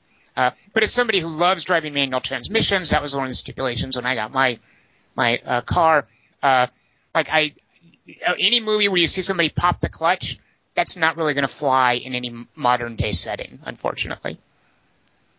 I thought as part of the the kid free apocalypse, like all they have left is manual transmissions for some reason. Where like, did all kids- the automatic transmission go? Where did all those? The kids, they went out with the kids. Like they lost them both together.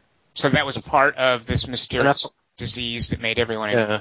Huh. It, affe- it infected kids and and automatic transmissions. That's why the tank can't hit him. Also later in the movie. 'Cause it's Interesting theory, Kelly Wand. Yeah. Yeah, pretty interesting. Dingus, what's your favorite modern scene that has been canceled by technology? Right, here's a quote from it. Gentlemen, gentlemen, I've never understand it. All these books, world of knowledge at your fingertips, and what do you do? You play poker all night. Obviously, that is that thing. Rounders. Edward, yeah, that's what I was going to say. Rounders. That's Bette David. Uh, no, I can't do a Morgan Freeman voice. This is a this is a scene from Seven. Um, uh, I chose not to use any sort of uh, science fiction or whatnot, but this this movie does seem to take place in in, in kind of a different world, you know, What? a different city. I thought it was L.A. Like Seven was clearly like, wasn't it? or I know, but all the so. rain, I never believe any of that. Um, It's Blade Runner LA. But I love the scene, the scene in particular that I'm talking about. And again, there's kind of a tandem of scenes. I've done this with all three of mine, and I apologize, Tom. Um, but it's when when Morgan Freeman goes in late at night into the library, and all of those security dudes are up on the upper level playing poker, and he he he's coming in to, to figure out who John Doe is and, and what he's up to, and, and he's looking through all of the stacks to find these books that he thinks are going to help Mills, Brad Pitt's character, figure out who's doing the killing because obviously um, Somerset, uh, uh, Freeman's character, is about to retire, uh, and he but he goes into the the library late at night after it's closed. These security guards are all up there playing poker. They they're like culture, we got culture for you, and they they have this boombox playing this beautiful music as he's sitting there in this library. And nowadays, all, all you would need to do is just Google uh, Dante's Inferno or, or any any of those things that he's looking for. All you would have to do is Google any of those things. Um, and then the the subsequent scene is Brad Pitt trying to read one of the books that uh, that Morgan Freeman has suggested that he should read, and he can't even get through one page of it before just throwing the thing on the ground and and calling Dante a bunch of names that I don't want to say right now. And then a, a policeman comes and brings Brad Pitt Cliff's notes. Uh, he brings him this package. Good job, officer. right. He opens them and he spills Cliff's notes onto the seat of the car. And I don't know that you would even need Cliff's notes in this well, day and nowadays age. you would you would just go to Wikipedia. Like instead of Cliff Notes, you would have Wikipedia. Yeah. Right. And, and I was talking to somebody this week, which would be more um, accurate, Wikipedia or Cliff's Notes? Wik- uh, Wikipedia would. I don't know. That's a good question because Cliff Notes would be more. They'd be longer, right? Wikipedia is, is peer approved. It's a crowdsourcing of knowledge. So. It is it is peer approved, but Cliff's Notes actually is a published thing, but it doesn't get changed. Um, But Cliff Notes is also like f- way fewer topics, and Wikipedia is kind of everything on it. Right. Yeah, but still, anybody can edit Wikipedia. Nobody can edit something that you have that's a printed thing in your hands. And furthermore, when you have the actual Canterbury Tales or whatever in your hands, nobody's going to come come be able to come over and write in it. But both of those scenes, that scene in the library with Morgan Freeman after hours, and the scene where Brad Pitt get Brad Pitt gets his cliff notes, that would be totally canceled nowadays because you because a, a police officer is not going to bother to do those things nowadays. Yeah, research really does get screwed up by the internet, doesn't it? Yeah. Yeah. Uh, I'm trying to think of what's something we saw recently where someone was using a microfiche machine, I was And- thinking a lot about that too, Tom. So- and Yes. someone else who he's researching comes up behind him, and it's like, "Hey, are we going to lunch? What the heck was that movie? Maybe you guys didn't see it." I don't know. I don't think He's- we did. He's researching the guy who's actually coming up to talk to him. I guess you guys didn't see it. No, wait, that sounds really familiar. It's something recent. You're right. Yeah. Fuck. Wait, is and it's like there's a bunch of library things where he's just like constantly going back and forth to Yeah, yeah, different. yeah, exactly. Uh, and it's not like it's not the uh, what's it? it's not Zodiac. I was thinking True Story, but Kelly Wand, you didn't see that. Well, Sounds of the Lambs has a, a really good microfiche scene. Uh, it's not that old. It's something Uh, recent. Tom's fuck. where the guy's Is it going to different libraries and he's researching something and he, oh, oh, no, you know what it is, Kelly Wand? It's not recent at all, but I saw it recently. Get ready to blow your mind. I'm going to blow your mind. Kelly Jaws Wand. 2. Oh, yeah. Arlington Road. No, it happened at something else. Oh, no, I'm thinking of Arlington Road where, uh, uh, Jeff Bridges is researching Tim Robbins' mystery identity. Yeah, I remember that. and he's at a microfiche machine, and Tim Robbins, who just happens to be at the same office, you know, at the city hall or whatever, comes up behind him. He's like, "Hey, you want to go to lunch?" And Jeff Bridges is having to hide that he's researching on the microfiche machine. I, is it in Gone So- Girl too? Am I the only one who's seen Gone Girl? Probably. No, we've I've seen it. Haha, you saw Gone Girl. Girl? I liked it. I- That's how stupid I am. Sure you I did. enjoyed it. Tom told me not to watch Gone Girl. He he, he begged me just to read the novel. Oh, novel. it's awesome. It's got a. I, I the first hour I was like, this movie's the worst, and then the last hour I was like, oh my god, this is the best movie ever. totally flips, totally flips a switch. All right, well, It's- Kelly Wand, as a Gone Girl fan, what is your favorite example of a movie where modern s- uh, a modern movie scene is canceled by technology? Okay, uh, I'm gonna do a quote from it. Well, I doubt it's a zombie. Hmm, tough room. Um, okay, an alien. Nowadays, we an MRI would see an alien in your stomach. Really, you're gonna go with that? Ah, my other ones are equally Don't Dingus, don't engage him. Just don't Sorry. engage him. Yeah. No. All right, my number one favorite. This is actually the one that uh, that made me think of this topic um, because I've seen the the remake recently. Uh, so in Poltergeist, in the first Poltergeist, there's that whole idea of the time of night when TV is over, um, and that's where where uh, Carol Anne Awesome. engages the television with the snow. Uh, you and know, national anthem too. where you have right, right. You can close with the, the national anthem and then the little symbol, and then it goes to snow, and there's this dead period of time at night, Oh wait, I almost picked which this. Lends, whi- which goes to this idea of like nighttime being substantially different from daytime, and um, and there's none of that in the modern day with 24-hour TV cycles, and and it, There's no TV started, static. There's no TV static, and furthermore, when the TV is disconnected, that's not what it looks like anymore. Uh, you know, there's that famous bit about the first line of Neuromancer, the William Gibson novel. Uh, so Neuromancer, which was written in 1984, you know, it's an older science fiction novel. The first line in Sky. Neuromancer is the sky was the color of television turned to a dead channel. Oh, William Gibson wrote it. The hmm. idea was that the sky was like gray and, and diffuse. and dead channels. Nowadays, nowadays a dead channel is bright blue. So any any new any kid reading Neuromancer nowadays, the sky was the color of television turned to a dead channel would imagine a brilliant blue, bright blue sky. BSD sky. right. Uh, so my, my favorite, and, and in the, the Poltergeist remake, what they do is it's kind of, I mean, I don't know what they're trying to replicate, but Kelly, Wand, you saw it, right? Like the, Yeah. the TV, it's, it's just kind of like, it's kind of like a VHS where the, Yeah. the little tuning thing is turned wrong, and there's a bunch of hands like up against Hands, the screen from behind it. Yeah, it makes Dude, no the sense. drill, the drill as a replacement for the guy picking his face. Well, there's- fuck that movie. Yeah, there's all kinds of stupid things that it does, but tree- it can't do this idea that was so awesome back when Poltergeist came out of the snow on a TV set and this dead period uh, where television didn't work. You know, reinforcing this idea that the whole world's asleep and that it's nighttime and that you're cut off. This isolation. Uh, The parents also smoke pot in Poltergeist, which I think now would be, oh my god, oh, like it would be considered, like they'd be the worst parents. so ever. you're saying Kelly Wand the smoking pot is canceled by technology? yeah, and the dad's reading a book in bed, like some Don, Lee Iacocca book or something. Like there's, a, it's a very 80s movie. It's Like ridiculous swimming- considering that pot is legal in so many places now. No, I know, but in a movie, I don't think pot smoking parents would be in a Spielberg movie as the heroes, and they don't smoke pot in the new one. Right, they have sex. That's instead. That's, that's what they're naughty when they get caught. They're having sex. Sex is the new pot. Right, but in that old one, like it's def- the fact that he's smoking pot doesn't like it's just it makes them kind of cooler, almost really. I don't know. They're just a, they're just a cool couple, and and that's gone from movies. Pot smoking parents being fun is way gone. Like that's that's totally a relic. I should have. Yeah, you never see that in a Judd Apatow movie. You're right, Kelly Wand. Not in a horror Spielberg movie with Fred about and with Lynn have Yep, Fred and Lynn have one contender, they say. Uh, they write, not sure if this is what you're getting at, but how about the boombox scene and say anything? Oh, I had those one Of course, that's a great one. Yeah, because nowadays you would have an, iP- uh, an iPod and you'd put little docking speakers. Yeah. which wouldn't be as impressive to the girl.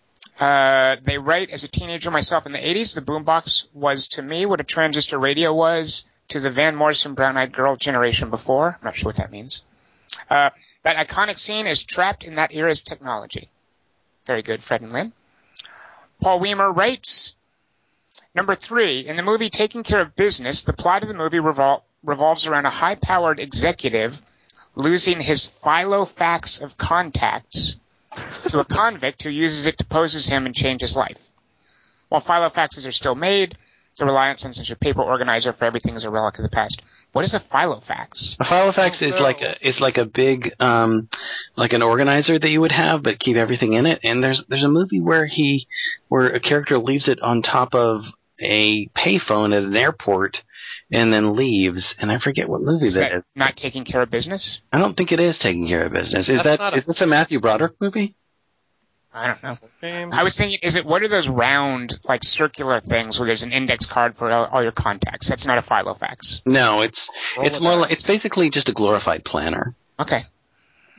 Paul's number two pick in the original Fast and Furious movie, Dom and the gang go to great lengths to steal shipments of DVD players and getting the FBI and, and LAPD on them for it.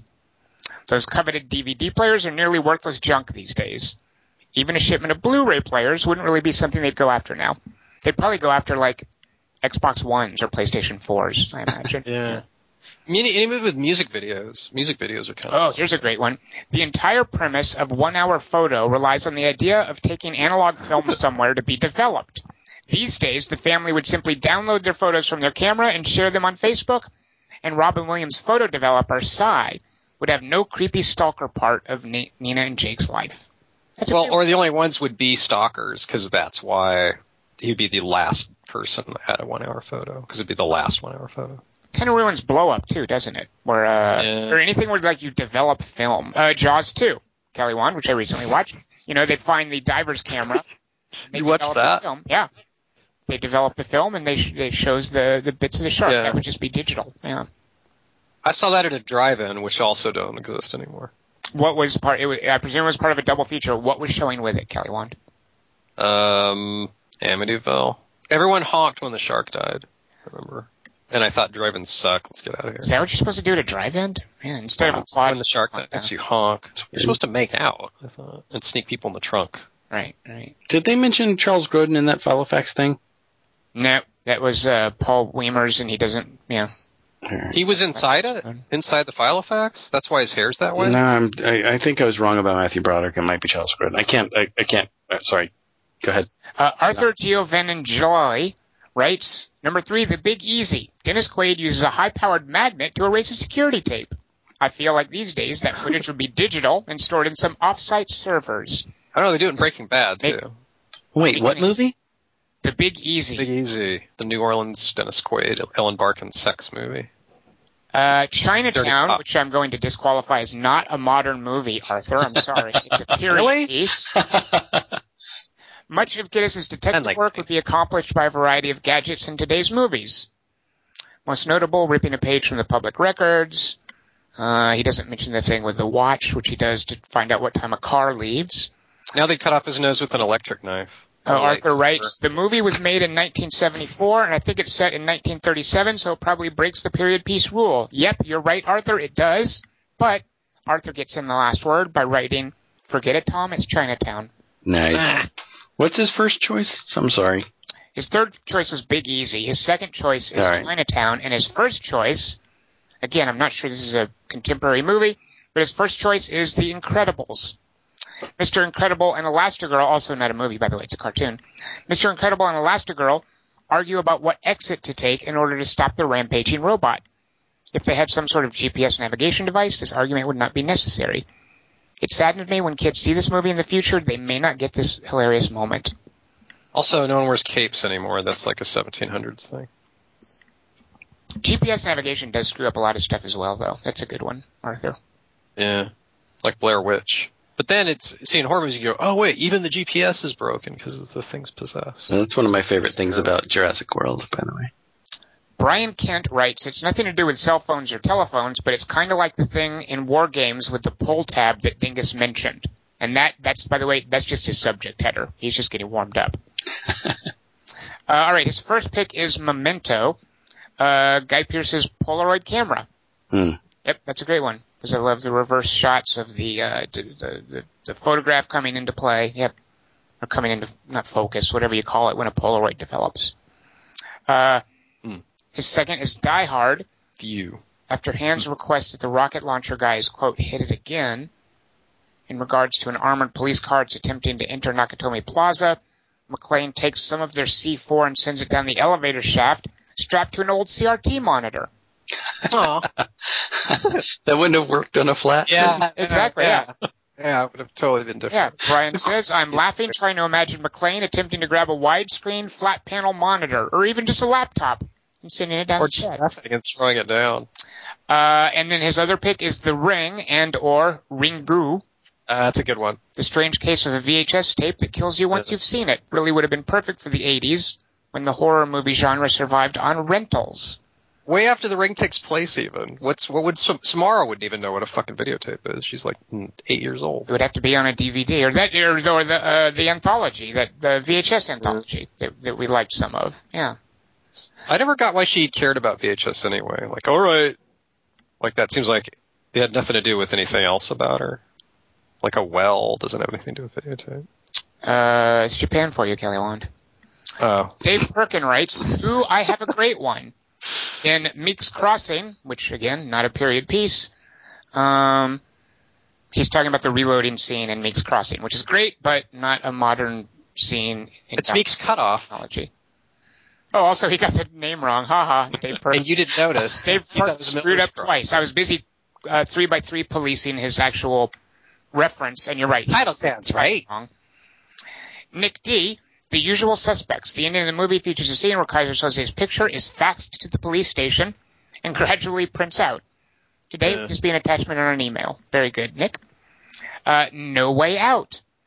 The movie's Ah, suspense hinges on whether or not Kevin Costner will be able to prove Yeah. who the killer is before a Polaroid, a Polaroid photo can be restored by a computer. Yeah, the whole suspense is how shitty technology is. Um, that's a great one, and that was my number one for a while. But but I I think the the thing that hinged on me dropping it, and and it's fine that that that he chose to to to hold on to it. But when Tom said no cell phones, I I just I equate a cell phone with a camera now, and that particular technology. I mean, the whole point of that sequence is that they have to scan this Polaroid. Uh, It did. Yeah. but you would have just taken that with your cell phone and then Right. uploaded it to Instagram or whatever, and that wouldn't even be a plot point. So I, I, I agree that it that it that that scene that those scenes are uh, are canceled out. Um, but I couldn't include it because of the because I, I I I was very narrow as far as uh, honoring Tom's cell phone thing. That would definitely work else- with the Memento objection as well, as there's no Polaroid now. Like in Memento, they would have to do something with, you know, him taking pictures with his you know, cell phone camera. Yeah. Right. Well, and I was I was thinking about Memento and thinking about well, why wouldn't he just take pictures of everything or put notes on his cell phone? But but uh, instead of doing tattoos, um, but but I think maybe he would just be afraid he lost his cell phone or something. Yeah. But he wasn't afraid about losing the Polaroids, though. Oh, good point. I think you're right, Dingus. As they would Memento as a modern script, it would all be on the cell phone. Yeah. I lose a lot of cell phones. Uh, Nick D's number one pick, The Fugitive. In one scene, Harrison Ford is pretending to be a janitor at a hospital in order to gather evidence. but a nurse played by Julianne Moore catches him peering at a young boy's chest x-rays. Today, we no longer have x-rays printed on filmy transparencies. Uh, transparencies, they are digital. Oh shit! I didn't even know that. I need to get an X-ray. Yeah, I guess they're all uh, digital. Uh, when I, I took my cat to the vet recently, and he they uh, X-rayed him for uh, they they just did X-rays of the cat, and the guy showed me the X-rays on an iPad, which I'd never seen before. Oh man, Uh, Yeah. I can't believe Julianne Moore was in The Fugitive. As a as a minor role. even. I didn't I didn't remember that either. It's a good good pick, Nick. Yeah, Nick. Uh, and then uh, three by three or uh, uh, quarter to three movie podcast patron saint Chris Marketson writes. Uh, I'm pretty sure this isn't a very good list, but here goes. I'm imagining him saying it in that voice, but that's what he wrote. that's how he talks. Canadian. Number three, The Net. Not only does Sandra Pul- Bullock play Wolfenstein 3D on a Mac, but she's also using three and a half inch floppies for data storage. Yeah, she's the genius. It's weird to see that now and reminds me of trying to configure AutoExec BAT and config sys to play games on my 386 many, many years ago. That is Or kind of funny how, just call it the internet how computer technology really gets dated quickly in movies. Right. It's Yeah. kind of hard to do that, isn't it? becomes the source of horror into. All right, Wikipedia, blah blah blah. Like no one's scared of computers now. There's a- There's a great moment. um, I'm sorry to bring up West Wing again because this is not a TV podcast, but a, a reporter decides to just drop a bit of information for the White House, uh, not the chief of staff, but the the press secretary, C.J. Cregg, uh, and he drops a, a 144. I don't know if we could say 1.44. What do you, what would you even say? Um, disc on the floor accidentally, and there's this square sitting on the floor. It was like because she she wants to know the story before it comes out, and he accidentally drops this huge disc. Yeah, this things the size of a table napkin. Yeah. Oh yeah, and then the knock list in the first Mission Impossible where he does all that shit with Oh, the yeah. magic. Wait, that's on a 100 on a 1.44 floppy as well. Yeah, That's hilarious. and then there's a backup for it. And then the, he, Dingus knows what I'm talking Uh, about. Chris's number two pick, used cars. Both times that Freddie and Edie hijacked the TV signal, they broadcast them over the air to TV with antennas to pick up the signals. With the advent of cable and TV, this isn't the kind of scene uh, that you're likely to see anymore. That's too fucking high. Uh, and then Chris's number one pick, Fight Club. With the oh, this is a good one. With the move to digital, the days of theater using movie reels and actual film is long past, Oh, making the tutorial in Fight Club a scene you are unlikely to see in any modern day movie. Yeah. I suppose it also makes it hard to splice in frames of genitalia as well. nice. All right, runners Yeah. up from you guys. I didn't have any because I had a hard time coming up with those. Anything you guys could think of? All right, in, in the in the tradition of that that just oh man, it takes forever for the No Way Out thing to actually uh, show up. Uh, is the facts in Usual Suspects? It Yeah, someone mentioned that. We had who? Oh, uh, sorry. yeah, we had that Um, definitely. So the other would be Toy Story. For me, is the idea of a webcam. Um, if you had a webcam, uh, how are those uh, toys going to run around? Oh, like a nanny cam or something. They would Yeah, like if you have a nanny cam on somebody's room, uh, the idea is that as as soon as as adults or or humans aren't in the room, the toys get to come to life and run around. Can that even exist if we have a webcam where anybody can see what you're doing at any time, whether they're at work or not? modern day surveillance. That's right. Yeah. Right. Webcams don't see toys. It's like Blair Witch 2, Book of Shadows. Um, my other one is um, uh, this. Uh, this is another Minnie Driver. I had two Minnie Driver choices. This is the one I did not choose.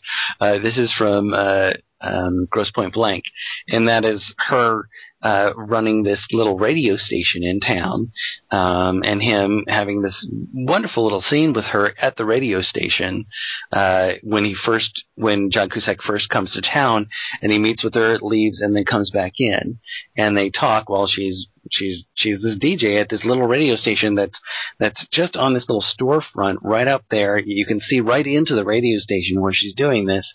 So there's only so much that can happen between them, and they're having this great reunion, uh, which I really I really love that scene. But nowadays, first of all, he'd probably be coming in town listening to his uh, iPod or whatever, and listening to uh, hopefully a podcast or something.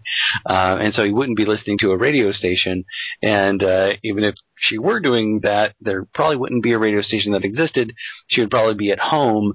Uh, she could be broadcasting from home, and different things would be able to happen at home that could be happening at a storefront radio station. I think there, there's that bit in Pitch Perfect too, where uh, Anna Kendrick really wants to work at a radio station. And I, I wonder, like, I, I think like Oh, radio is probably still more relevant, like on college campuses. Like I know, I think it's our friend Bruce Garrick who lives in uh, North Carolina, uh, gets a lot of his music from from the college radio stations around that area. Uh, Oh, I wonder if that's more of like a generational thing too. yeah, I think you're right. Yeah. Because I, good lord, I couldn't imagine listening to radio anymore. That's that's always you know like a last resort. You either listen to your music or a podcast, but who's going to be at the mercy of a radio station? Good Well, lord. we are the radio now, isn't it? Kelly Wand, that's uh, remarkably insightful. I'm not sure what it's insight into, but very insightful. Just saying words. Uh, I had two runners up. Yes, Kelly Uh, what do you got for us? Poltergeist 2, uh, Oh, Native can't American wait. Yeah.